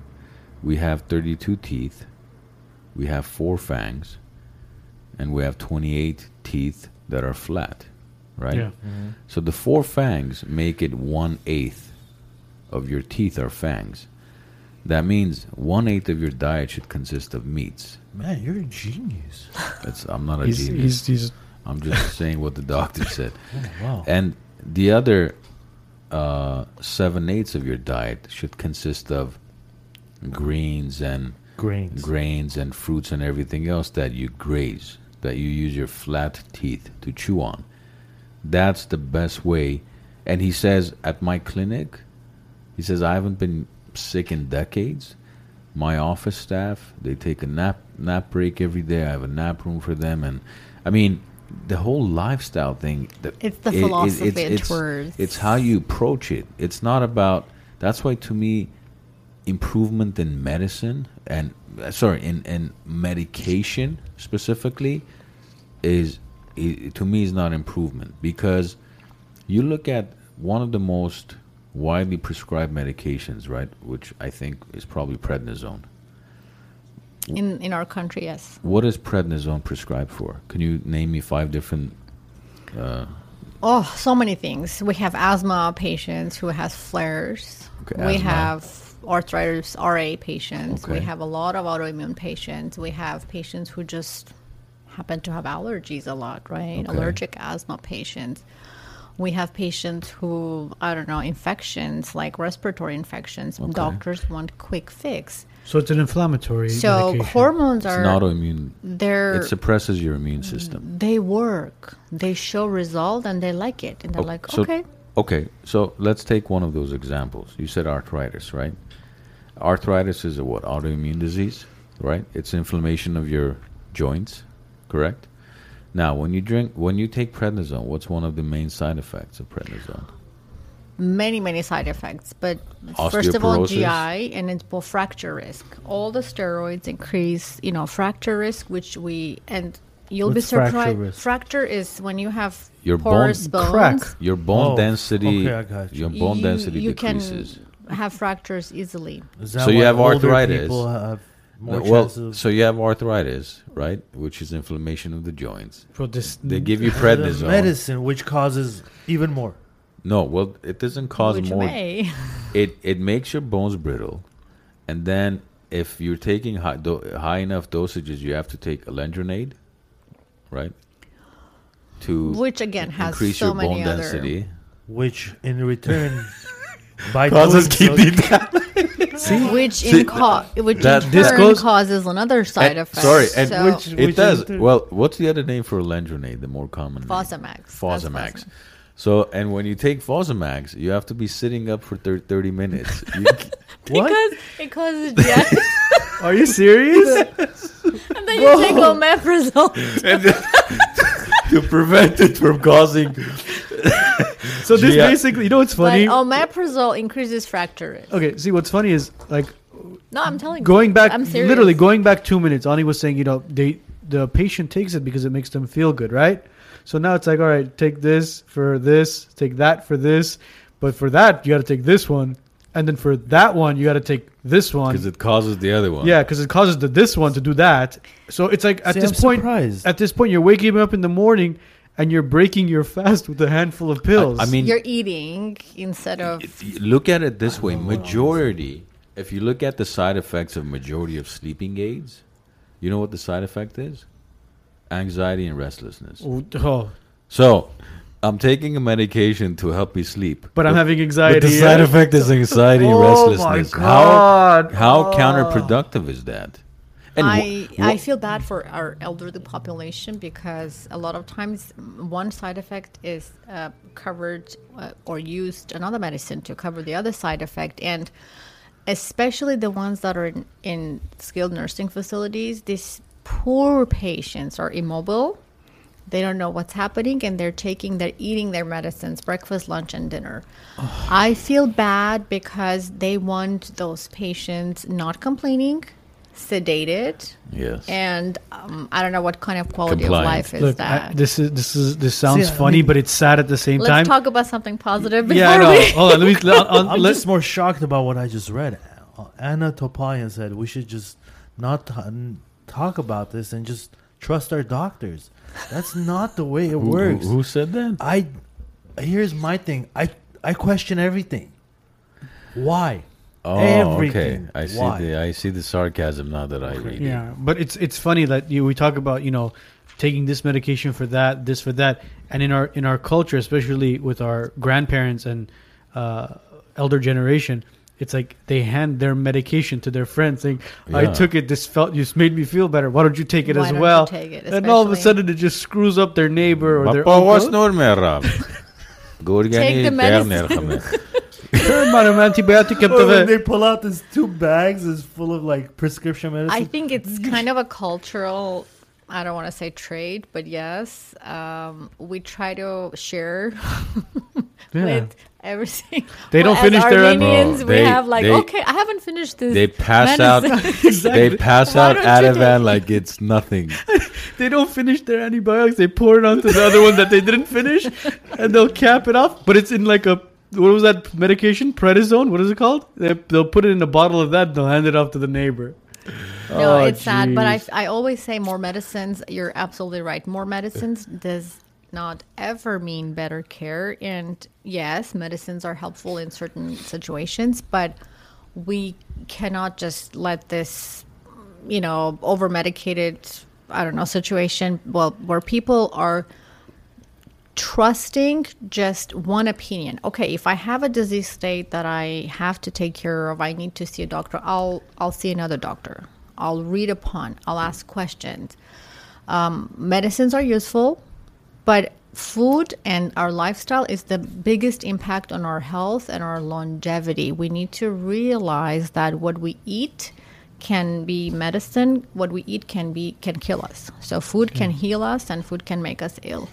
Um, a lot of times um, I see people who really um, do not approach food as um, as a healing, you know, way, but they approach food as comfort. And that's where we want to find out what is it missing in, you know, their life, like whatever, like spiritual health, social life that they're covering with overeating. They're covering with foods that are unhealthy, but it's, you know what? They're sweet. And yeah, p- part of it, part of it is that, but then part of it is what you discussed earlier is when you eat the Cheetos and the Doritos and the Oreos, they have the, the specific, these things are designed to cause addiction. one hundred percent. Okay? Absolutely. How, how is it that somebody can sit down, eat a bag of Doritos, no problem in one sitting, but if you give them a bag of kale chips or let's say bra, uh, uh, uh, seaweed. seaweed, you can't eat a whole bag. But yet, the Doritos or the other ones, exactly. Lace or whatever it is, you, you can eat a bag. Yeah. Because it, the the chemicals in it completely shut down your ability to digest it. No, your your your brain's, you know how you mentioned Our, the uh, it takes twenty minutes to exactly. relax. Like that. It really? shuts it down. No. It shuts it down where you just you eat it and you're like, oh man, this is like. So you're basically full at one point, but your brain is not yeah, reacting your, to your it. Your brain, bec- because it's like doing drugs. Literally, it's equivalent Sh- to doing it, drugs. I, mean, I think it's, it's that sugar content, strongest. man. It's not just sugar up, but it's the combination, Sh- the combination of all the crap they have we, in there exactly. that you can't pronounce. That's what it is. There's a book called Sugar, Salt, and Fat, and it shows how th- the industry is already running on this for decades, right? Uh-huh. They know something. It works. There's variety of... I don't know, Doritos or whatever it is. I don't know the names. There's more and more varieties uh, yeah. coming up and people buy it. So it's working. Yeah. So why breaking and giving healthier options? Seriously. Or if you say baked yeah. Lays. Antibiotics, that's another thing. What? what antibiotics works with what human body? Is that something the genome test would help with? Genome test may, but antibiotics no, uh, don't antibiotics seem to be... Different. I would say, here's what I would say. With antibiotics, it's not more of such as genome genomic predisposition. It's more of uh, drug resistance, which is another huge, huge topic which that we can discuss. Overuse of antibiotics? Overuse and improper use of antibiotics. That's a hu- bigger issue. And at the moment, um, healthcare, I don't want to say medical society, has an issue that if this is the strongest antibiotic that we have on the market, and if, God forbid, there's a bug that comes that's resistant to the strongest one, we're doomed. Uh, we have the danger um, that's caused by, I don't know, improper use um, or smart bacteria. Let's say people take... Let's let's imagine Z-Pack, right? Every single respiratory infection is treated with Z-Pack. I used to work in many C V S's before I moved to ambulatory care clinic. I was dispensing Z-Pack in flu season, every single patient. I One day I was like, I'm just going to throw it at all of these people, Z-Pack, Z-Pack. Azithromycin, uh, thirty-four, thirty-five percent of uh, times it's already useless. And it comes to also another group so of antibiotics. So how do you determine if Z-Pack is good for respiratory infection? Empiric.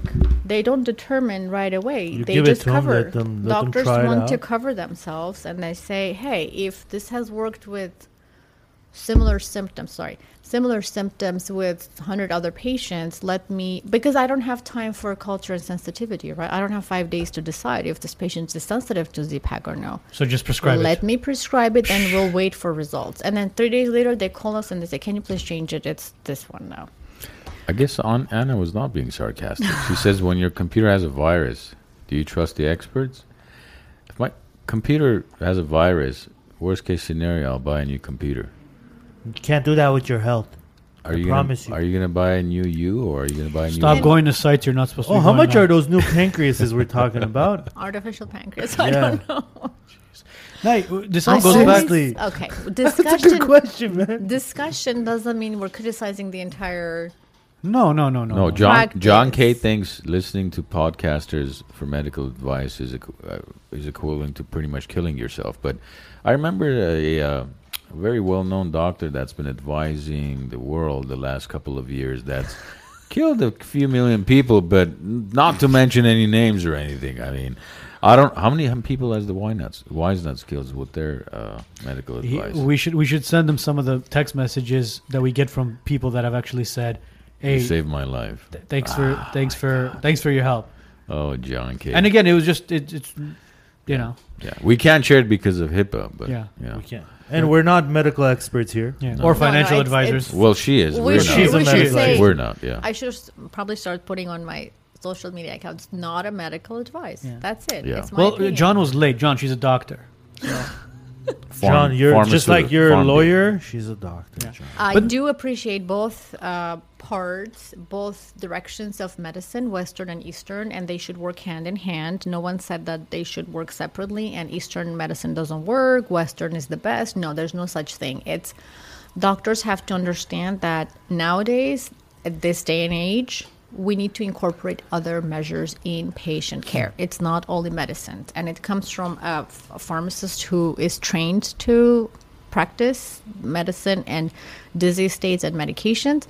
But I clearly see in my uh, practice nowadays, it's not working. We got to do something else. We got to start practicing let's test, different. Let's test Anna's experience real quick. Anna, I don't know if you have kids or not, but or if you when you were a child, we've all had an ear infection. When you go to your pediatrician, what's the first thing your pediatrician prescribes for ear infection?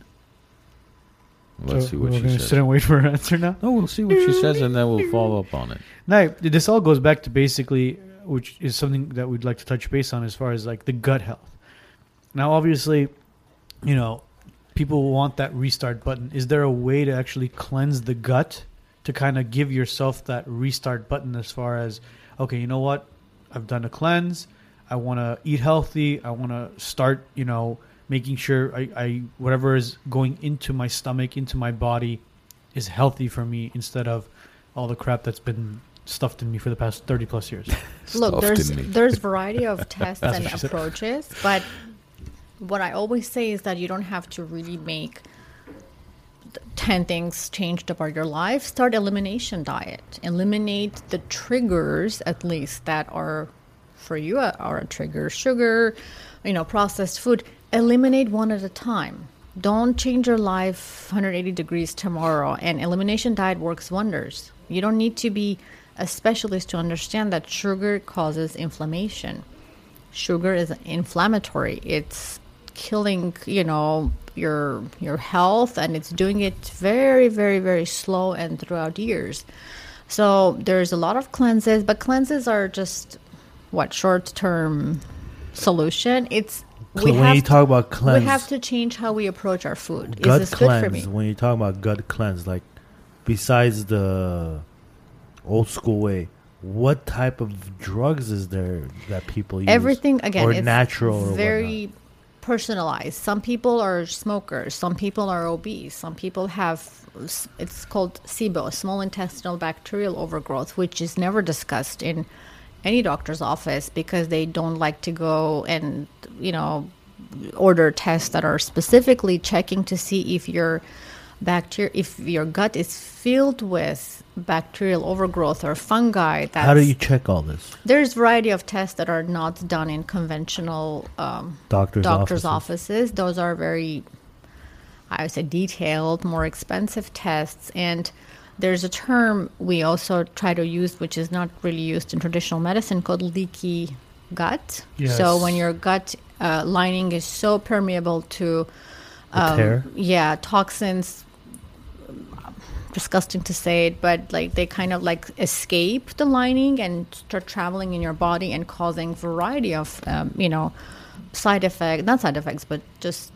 variety of symptoms. Leaky but gut is an autoimmune disease. It's celiac. Yeah. Celiac it's, is another name for it. Yeah, it's there's so many things you can do to improve your health without medications, and it's it's really about how about you start reading and educating yourself about how to eat nutritious, healthy, and food that's clean.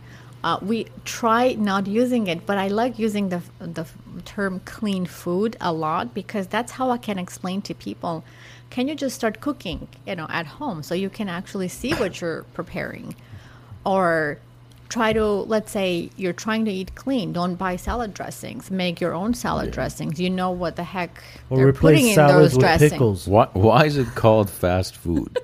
I mean, when you go to a drive-thru, it ain't good for you, bro. Because it's fast, it's yeah. convenient, right? It doesn't mean it's good for you. See, except you can, when you go to In-N-Out, it's all good uh, for you. You should uh, enjoy. Anna In-N-Out. Just proved my point. She said antibiotics. Wrong. That's exactly what your pediatrician is going to prescribe. And yes, I I know in Armenia they used to put garlic oil and they would, sm- you know, blow smoke in your ear and all this other stuff. But voodoo. Put a piece Armenian of garlic in, in put a piece of garlic in uh, in a cup of vodka and just put it beside yeah. your bed. It'll clean the whole room. It's like.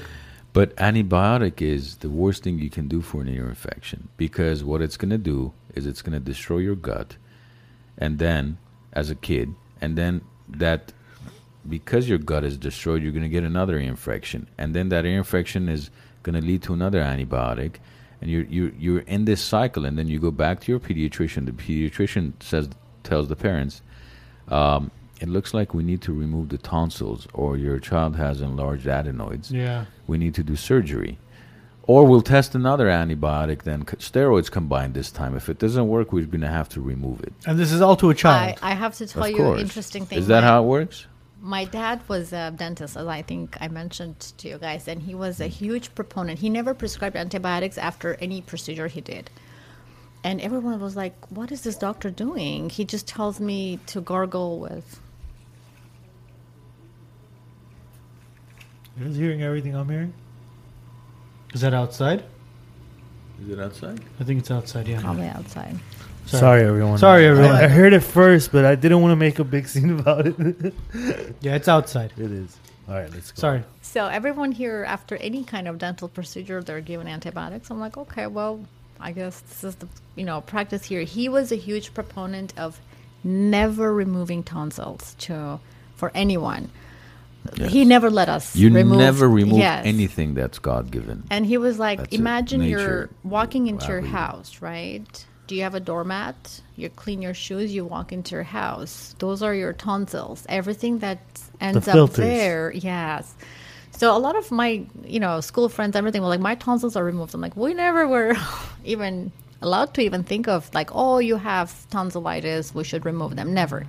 So um, I guess, I don't know, old school, but um, I don't see a lot of that happening here too. So but wait, you're saying you're saying don't remove anything God-given? Yes. What about when someone has appendicitis? That's different. Well, it's God-given. Well, again, because when you once evolution you have hold on, once yeah. you have or somebody that, has gallstones, there's major gallstones, their gallbladders removed. Once you have that, you've already allowed it to get to get to the point where no, I get it, but yes. I mean, there's certain procedures that need same to be same thing with your appendix, to, yeah, yeah, right? Yeah, yeah. Okay. There's certain things that need to be done to save your life as well. That's different because you've already. You because you've ignored all the signs for many years. Those things don't happen overnight. No, you're right.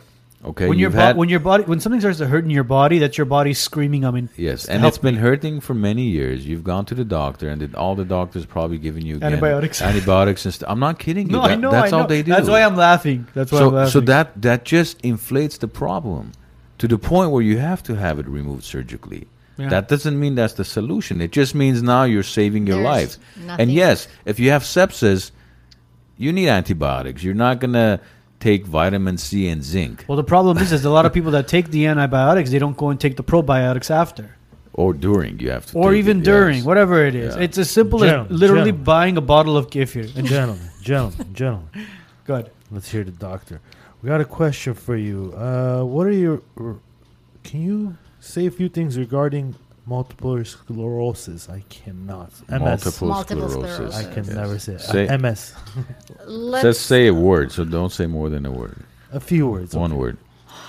Say a word. Let's not One go word. there. Debilitating disease. I don't want to even talk about. There's um, a sad situation happening. I see a lot of younger patients. The numbers diagnosed. are going up. Yes. Why though? We're... Let's not even go there to understand what's causing it. It could be no, we that go there. a lot of... Okay, here's what I've been observing. It's, okay, if your nutrition is poor, your lifestyle is awful, you don't get enough sleep, anything that's weak in your body, there's a weak link that may, you know, appear, I don't know, at some point in your life. But I've seen cases going up. I don't want to, I'm not a specialist. I don't know much about the origin or the progress or prognosis or even predisposition of the disease, but I, I just see numbers. I just see the younger patients. M S, female. And the other one I see with uh, more kids are having uh, autism. Aut- autism. Autism. Those two is just getting, like, twenty years ago, you would barely hear about M S, and there was very true, true. little bit of autism. But now you, those two are out of control. But do you think autism is kind of blown out of proportion? Like, even like the slightest um, diag- like the slightest hint of a. a no, I'm. Again, I'm not a specialist, but I, all I know is it's a spectrum, right? It's a spectrum disorder. Some are here, some are there. There's functioning autistic people that have been, we never diagnosed them. We had, years ago when we lived in other countries, we had classmates that did not excel, s- excel yeah. the same way we did. No one gave them, everything has a name here. But eventually they would catch up, even though they might have been slower. Exactly. So, like maybe by like, a few years later, they would catch up. That's just, you don't put someone on medication just because they're a little slower today. And everything here has a term. Every single behavioral disorder or kind of like, I don't know, learning yeah, disorder H- has a name. A D H Ds, A D Ds, autism. Op- oppositional defiant disorder. What? O D D? Because child talks back. Oppositional defiant disorder. I, I haven't even heard of that one. I was shocked to read, like, when I was learning. And then there's medications they give to, oh, impulsive child. They're talking back in class. Okay. Or A D H D. No. Right. There's things that we, once you, it's it's very funny, but when they, let's say you're studying something, right? If you want to find something, you'll find something. If you want to find results, you'll find results. Um, I see many cases, I, it, it all has to do with, I guess, I don't know, environment. A lot of women are giving birth after their thirties now, and I don't want to say it, but maybe, I don't know, Ris- you, you risks are higher. Yeah, but it, I'm it, not, not proven, sure. Though. I'm not sure if I'm right, but I do see a lot of um, women having firstborn child after their thirties where, I don't know. So it, it has could, nothing to do with has, the pediatricians, what they encourage the parents to do? Vaccinate. The V, which is that we're not going to talk about. We will not talk about. Yeah. M- MM is going to explain to us how appendicitis works because he, he, he or she says it happens overnight, but um, we'll, we'll wait for the explanation. Well, I, I, I hate it when people say that. Oh, it happens overnight. Nothing happens overnight. Well, Here, you know, some things do happen overnight. No, they're probably, you know, babies are created overnight, bro. They're probably referring to e- an example. I'm just saying. An example would be like an E. coli that could potentially cause that. But could be that like ex- exacerbation or like, I don't know. Something. Yeah, but you can drive your car and, you know, get, you get side swamped and that could happen overnight. And you could blow your appendix. yeah, yeah. But yeah. Um, uh, do we have any questions from, because uh, we have a lot of comments, and uh, I know we're not going to be able to get to every single person's question, but do we have any other major questions? We what want role do you see salt play? I mean, it, salt? It, salt. Now, a lot of people have been pushing, oh, stop eating salt, stop eating salt. I've always loved eating salt. Now, I'm not saying I'm healthy. Everyone knows I'm not the healthiest person here. But what's your take on salt intake of human beings? Okay, I say, first of all, it's I, I'm a proponent of moderation. I never say, because you can't really not eat salt, because salt regulates so many things in your body. First of all, hydration, many other, you know, biochemical processes. But you cannot just say completely eliminate salt, and, and that's the key to your health. Never. We do say moderate. We do say for hypertensive patients, do f- less than fifteen hundred milligram of salt a day. If you have heart failure, you have to avoid, um, you know, sodium. But if you're a healthy person, you're hydrating enough, you don't have tendency to have high blood pressure, you don't overeat. Sometimes the, the thing with salt is we don't know how much we add, right, when we cook, or how much is in there already when we buy. Um, my son was telling me the other day, can you get me ramen noodles? I my I don't know. Ooh. I'm craving it. I said, okay, come here. Let's look at this. Let's look at how many grams of salt in here, how how much fat. And he's like, well, you're you're you're so healthy, mom. Let me just be a normal kid. I said, I'm not telling you not to eat ramen noodles at the moment, but I want you to educate yourself so you read labels. So a little bit of salt on whatever vegetables or your cooking is but, fine, but over... Doesn't the type of salt matter? I mean... Exactly. Whether you're using... So when you're Himalayan making jigar at home, or, like Levik said, what kind of salt? You have to. You put a little bit of pink Himalayan salt, there like Manny Holshbein. Do you, do you cook with Himalayan? Ooh. Uh, do yeah. you season everything with Himalayan? Yeah. I, do you? I, I know. I eat. I don't season, bro. Yeah, the I, ones that you mentioned, salt to taste. The Himalayan, they come with other minerals. They're very rich in yeah. other minerals yeah. as well besides sodium. So kind of like keep, it matters. Keep, keep in mind, actually, I know some smartass is going to make a comment about this, but you is can, that smartass you, you named can, John? No, there's a few PhDs oh. and M Ds we have uh, commenting, oh, okay. but you can survive without food for many, many weeks. No water. You can survive without water for many, many days. You know what you cannot survive without? Most likely air. That's no. one of the PhDs and M Ds right here sitting no, next to Gar- Gar- Garcetti survived the whole Super Bowl. So well, he's the next Olympic swimmer, okay? We're going to get Bro, he's one hundred meter, two hundred meter, four hundred meter, eight hundred meter. This guy's going to be a champion one day. Wow. Hey, say what you got to say. I got to I, I gotta say a Garcetti joke before we end the show. Go ahead, Art. Go ahead.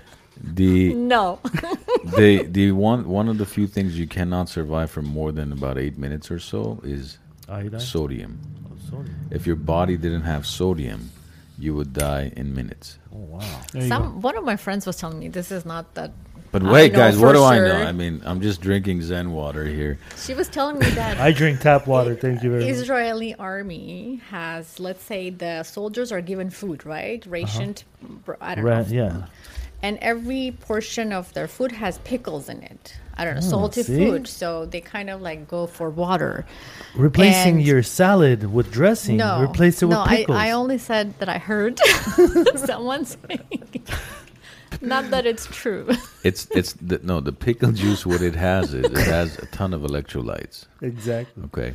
So, so and some people like John probably. K cannot survive without alcohol for eight minutes. So I mean, everybody's body's unique, guys. Don't take this as medical advice. Again, this was a discussion, not yeah, yeah. Yeah, yeah, medical yeah. advice. For yeah, basically. So some of us have cereal with milk. Some of us have it with vodka. I mean, just it all depends it on all preference. Depends but yeah, it depends. Uh, it's it, it's funny you said Garcetti. It, it was. I'm gonna, we're, we're going to end it on this, but one of our previous guests had taken a photo uh, with Mayor Garcetti, and they said uh, with the Honorable Mayor Garcetti on his last days as mayor. And they had a photo op with them, and I commented, I said, was he holding his breath? My comment was deleted five times. What? Yeah, I kept posting and you kept it. posting the same comment? Deleted, posted, deleted. Yeah, you. yeah. I was like, you know what? This has to stay. People have to see this. Did but, it actually eh? stay? No, no, no. It's, it's still deleted. It's still deleted, but it is what it is. I am, I am wrote almonds. We can't survive without. For a minute, I read almonds. I'm like, damn, I didn't know I was. Let's see what one letter You're one famous guy nowadays, my f- Can I be your friend? Please. No, I don't See, know. Now somebody will huh. diagnose you with dyslexia. You can't read the L and R. You can't say the difference between L and R. No, that's a new one. You got to go get checked out for that one. Oh, yeah, Jesus. They'll probably give me medication that has seven side effects, and I'll need six other medications to tackle the others. I always say, uh, okay, the, the longest commercial I've seen as a consumer and as a pharmacist, you, can, you guys can Google Chantix. Chantix. Chantix is a smoking cessation aid. It has a side effect list of like five, ten minutes. They're warning you about all the side effects that can happen. It's a wonderful medicine to quit smoking, but the side effect list is so scary and so long. I think the commercial is about seven, eight minutes long, just seventy percent of it with the side effect But remember, profile. years ago, they didn't they have to disclose, disclose all of those side effects. John K., uh, addressing your comment earlier, nothing on my body has been removed, not even the comment you made, and you should know that. Yeah, there's there's actual Chantix meme commercials. That's, yeah, yeah, yeah. They're they're they're long. They're very long. They're very very long. But yeah, we'll we'll we'll put yeah, it up. I've tried those uh, patches for quitting. Doesn't Makes work. Makes you feel like shit, dude. Makes you nauseous. Yeah, and all. It does. I can't do it. can't sleep. Plus, you're not a quitter, bro. Why yeah, would why you, wouldn't yeah. you quit something? What's wrong with people? What, why did you decide to become a pharmacist, knowing that it's so colluded and there's so much? And this is with medicine, and you know, like, because you're you're ultimately dealing with these, you know, pharmaceutical companies that pretty much push their agenda however they want. Um, coming from, from a background where you mentioned earlier, you have a lot of physicians in your family. Your your father was a dentist who doesn't believe in antibiotics. That's actually one way to learn about whether this doctor, a, a physician, is right for you or not. You should ask them their philosophy on antibiotics. Like, when do you prescribe antibiotics? That will tell you a lot about their philosophy. So, well, why did you? I was surprised. Yeah. Well, my dad passed away ten years ago. He was uh, he was a diabetic. He passed mm-hmm. away from complications. He was a dentist, and I wanted to go to dental school. I wanted to become a dentist, and he said no. Mm-mm. It's not a profession for a woman. It's filled with hours and hours of work where you're gonna have back pain. You're this is not a work-life balance. Well, in Armenian, I guess, society, he didn't feel like, and then back then, if you remember, parents were really in charge of your right education, deciding what do you want to do after yeah. school. So he said, go to pharmacy. This is a profession where you can have family and work, and I guess make, recession make proof, the mullah. recession proof prof- one of them.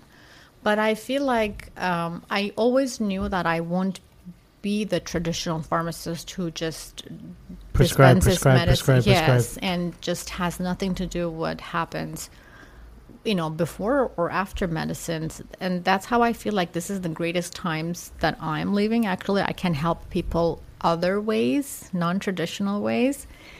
But I feel we have choices. We have choices. Even here, when I see a lot of pharmacists graduating school, they do not choose the traditional path. They, um, and again, pharmaceutical industry is helpful, but every, um, we can't just say that every aspect of it cannot be, how do I explain it? We can't just trust every information or every trial that's given to us. As a clinical pharmacist, I read trials. I understand how they recruited those patients, what did they detect, whether that's a significant uh, difference they found this compared to placebo. Is this really a good medicine? When you hear the reps or their M S Ls, which are medical science liaisons, who give you the good information, of course they're advertising their medications, right? They work for the company. But as a pharmacist, you critically review each article and say, oh, this is a new drug that came out on the market for diabetes, a new injectable. It reduces cardiovascular risk. Okay, so what's the percentage? Compared to what? And whether that risk is significant enough for me to try this eight hundred dollars medicine, you know, for a patient. Um, there's good and bad, and I believe that you can utilize your profession to help people in a meaningful way, not only by just like, oh, you know what, I'm licensed in the state of California. I'm just going to give out, you know, the tablets and consult you how to take it. You can do more. You can actually be the reason or the person who will tell the doctor, hey, doctor, let's incorporate, I don't know, mindfulness in your practice or or health coaching in your practice. Maybe your patients will benefit more. Maybe if you talk to them in groups and say, you know, and a lot of times I see health insurance companies, why don't they motivate patients to do better?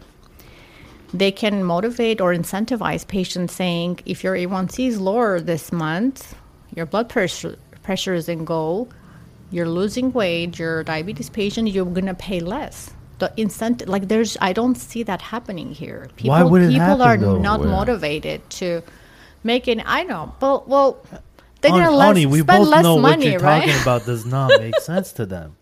They want people to be sick. They, they want will, those they medications spend less to money sell. on those patients. Then don't they want to spend well, less well, money? Well, there was there was years ago conversation about incentivizing physicians who are salaried to get bonuses based on the health improvement of their patients. How did that go?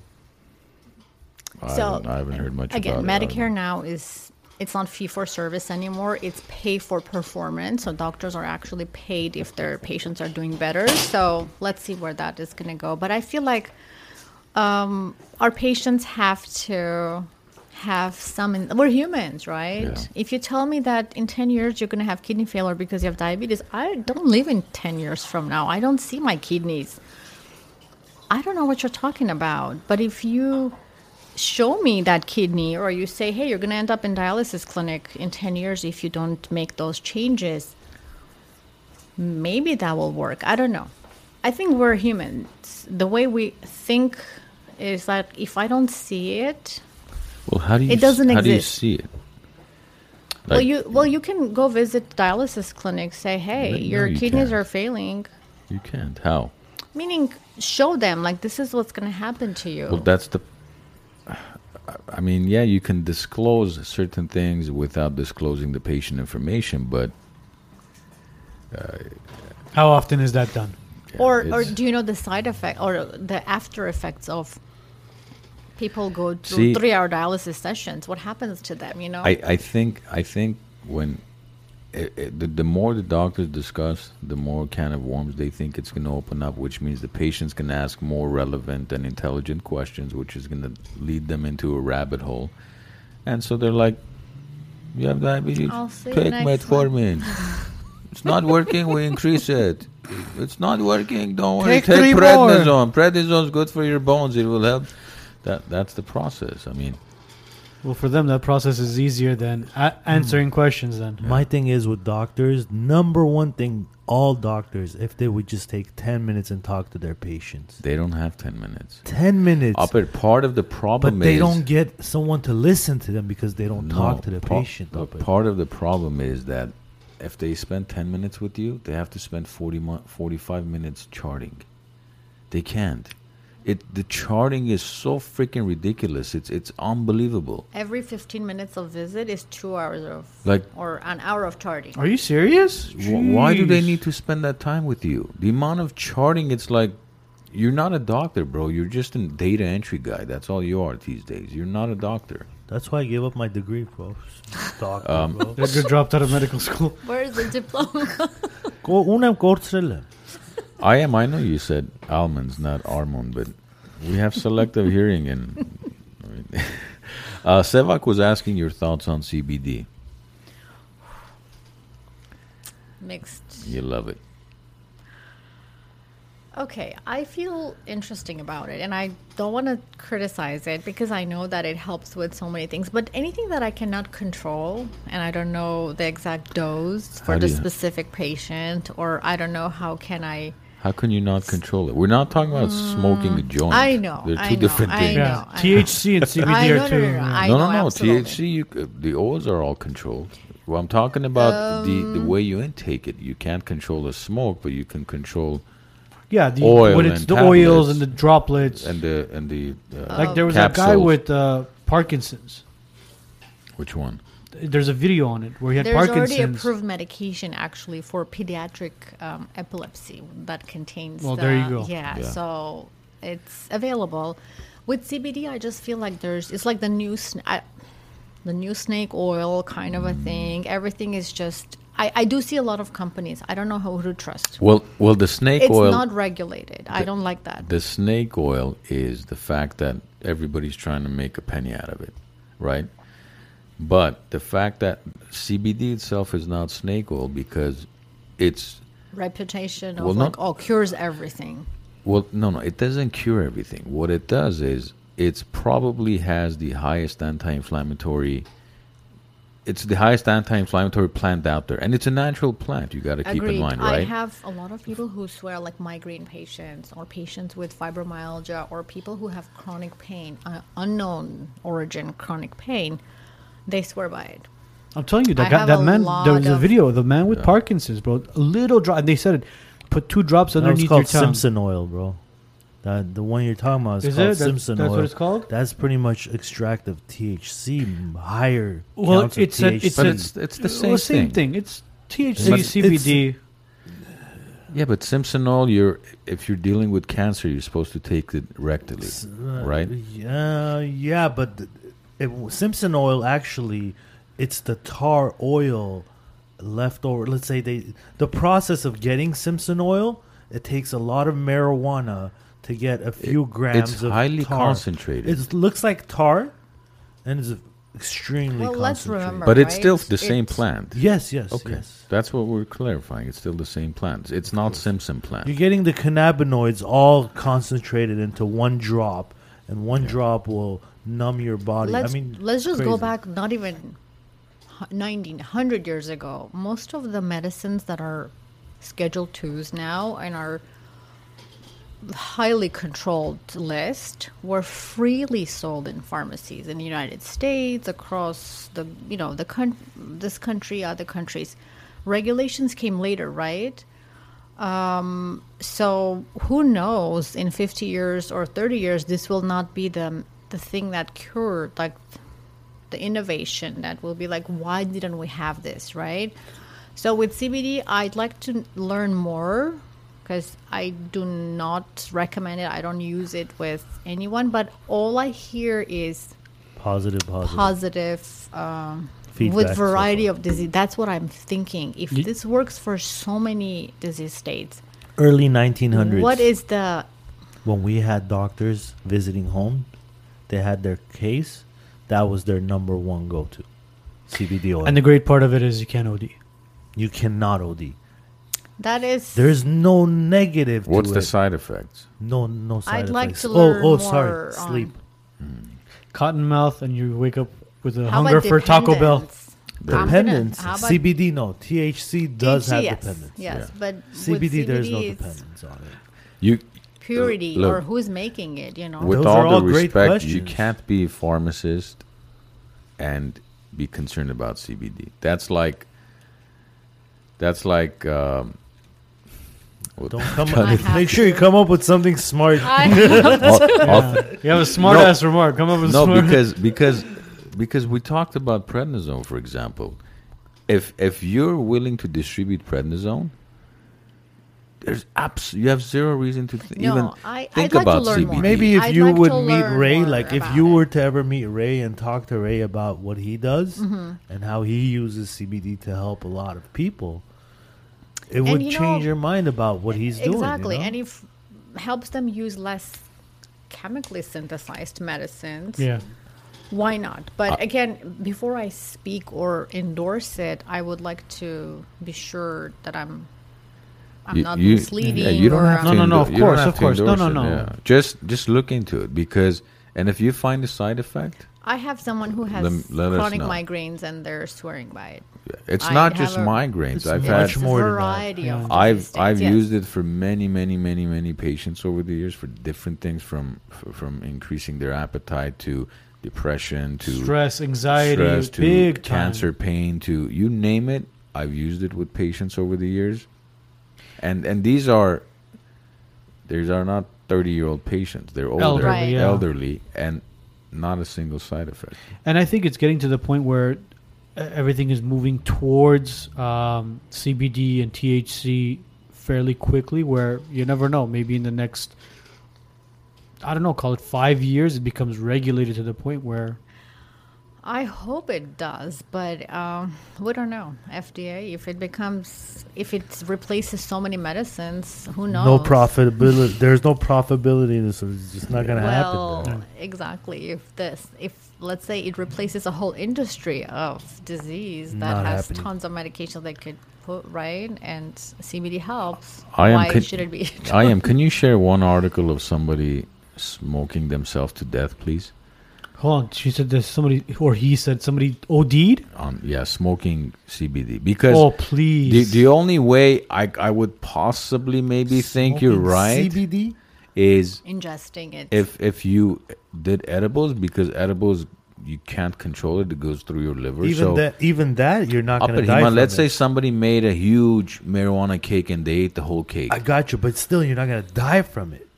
I've it, never heard of anybody or seen or read anything about somebody ODing from T H C or C B D. I haven't either. But it's, you know what? We're not doctors. I'm sure this there's just one or two or five out there in the world out of but let's compare it to people. Let's compare it to Western medicine. It's like opioid. I mean, look, or, go I don't know. Go smoke a bunch of weed. You'll see you're going to fall asleep. You're going to wake up with a and you ain't basic, fighting nobody. Yeah, I promise you, and you you're going to you're going to drive straight to Taco Bell. You're going to grab yourself a Crunchwrap. And you're going to say thank you at the end of and the And you're going to say, drive. yeah, exactly, exactly. Yeah. But uh, anything well, else no before expert. we call it a night? Some of you need to do a lot more than C B D from, from the comments I'm reading. Prednisone. And if and if we didn't have a woman on the show, I would yeah. I would share my thoughts. See, th- I think this is one of those episodes where we don't have to put an E next to the episode, so the kids could watch it now. Hey, there you go. Yeah, uh, we did. We did pretty well today. Thanks guys. to me. Huh? Yeah. How, what'd you think? Was Ani, this your first you, podcast? Very good. very good. Ani, I think you helped the three of us uh, not cuss as much today too. I we were did, gentlemen. I didn't. Clean see, show. Clean yeah. show. Yeah, this didn't. is the only episode where they can't even take but it down. But you had other female hosts. I'd like to know what happened during their show. Well, it depends on who it, it is. Depends on who it is. Yeah, it depends on who it is. But it's funny. She when we were going back and forth. talking, she was like, is there any questions or anything? I was like, it's not an interview. Yeah. So this is it's straight up conversation. Yeah, it's straight up conversation. And when you first start, it feels kind of eh, but then as as soon as you go on, you forget you have the headphones on, you forget I, this I kind of conversation going. Uh, that's the one thing we love about what we do. No cussing, no drinking. Yeah, look at this. I feel like a Jehovah's Witness. You're not? Well, you can't celebrate anything. I no celebrate. No that, celebration. Was that That's was that not me cool. cussing? Or? Yeah, it's pretty yeah. bad. Yeah. You just attacked a few people's religion. It's just not no, acceptable. Looks like this episode's going to get taken down. Just because of your last few words, yeah. bro. Ani John, thank you so much for taking time out of your Monday. Thank Let's you we're, We'll definitely have you it's back uh, to talk more about nutrition and dieting and all that stuff. Uh, it and was, maybe even vaccines next time. No. Well, who, no, knows? No. who knows? Who knows? You never know. Maybe it's going to be another, like, more exciting topic than vaccines. It'll it'll be something. This was kind of like an icebreaker. I ice feel breaker. like when Ani goes completely solo with her career, when she's completely on her own, maybe. Which tells you what her stance is.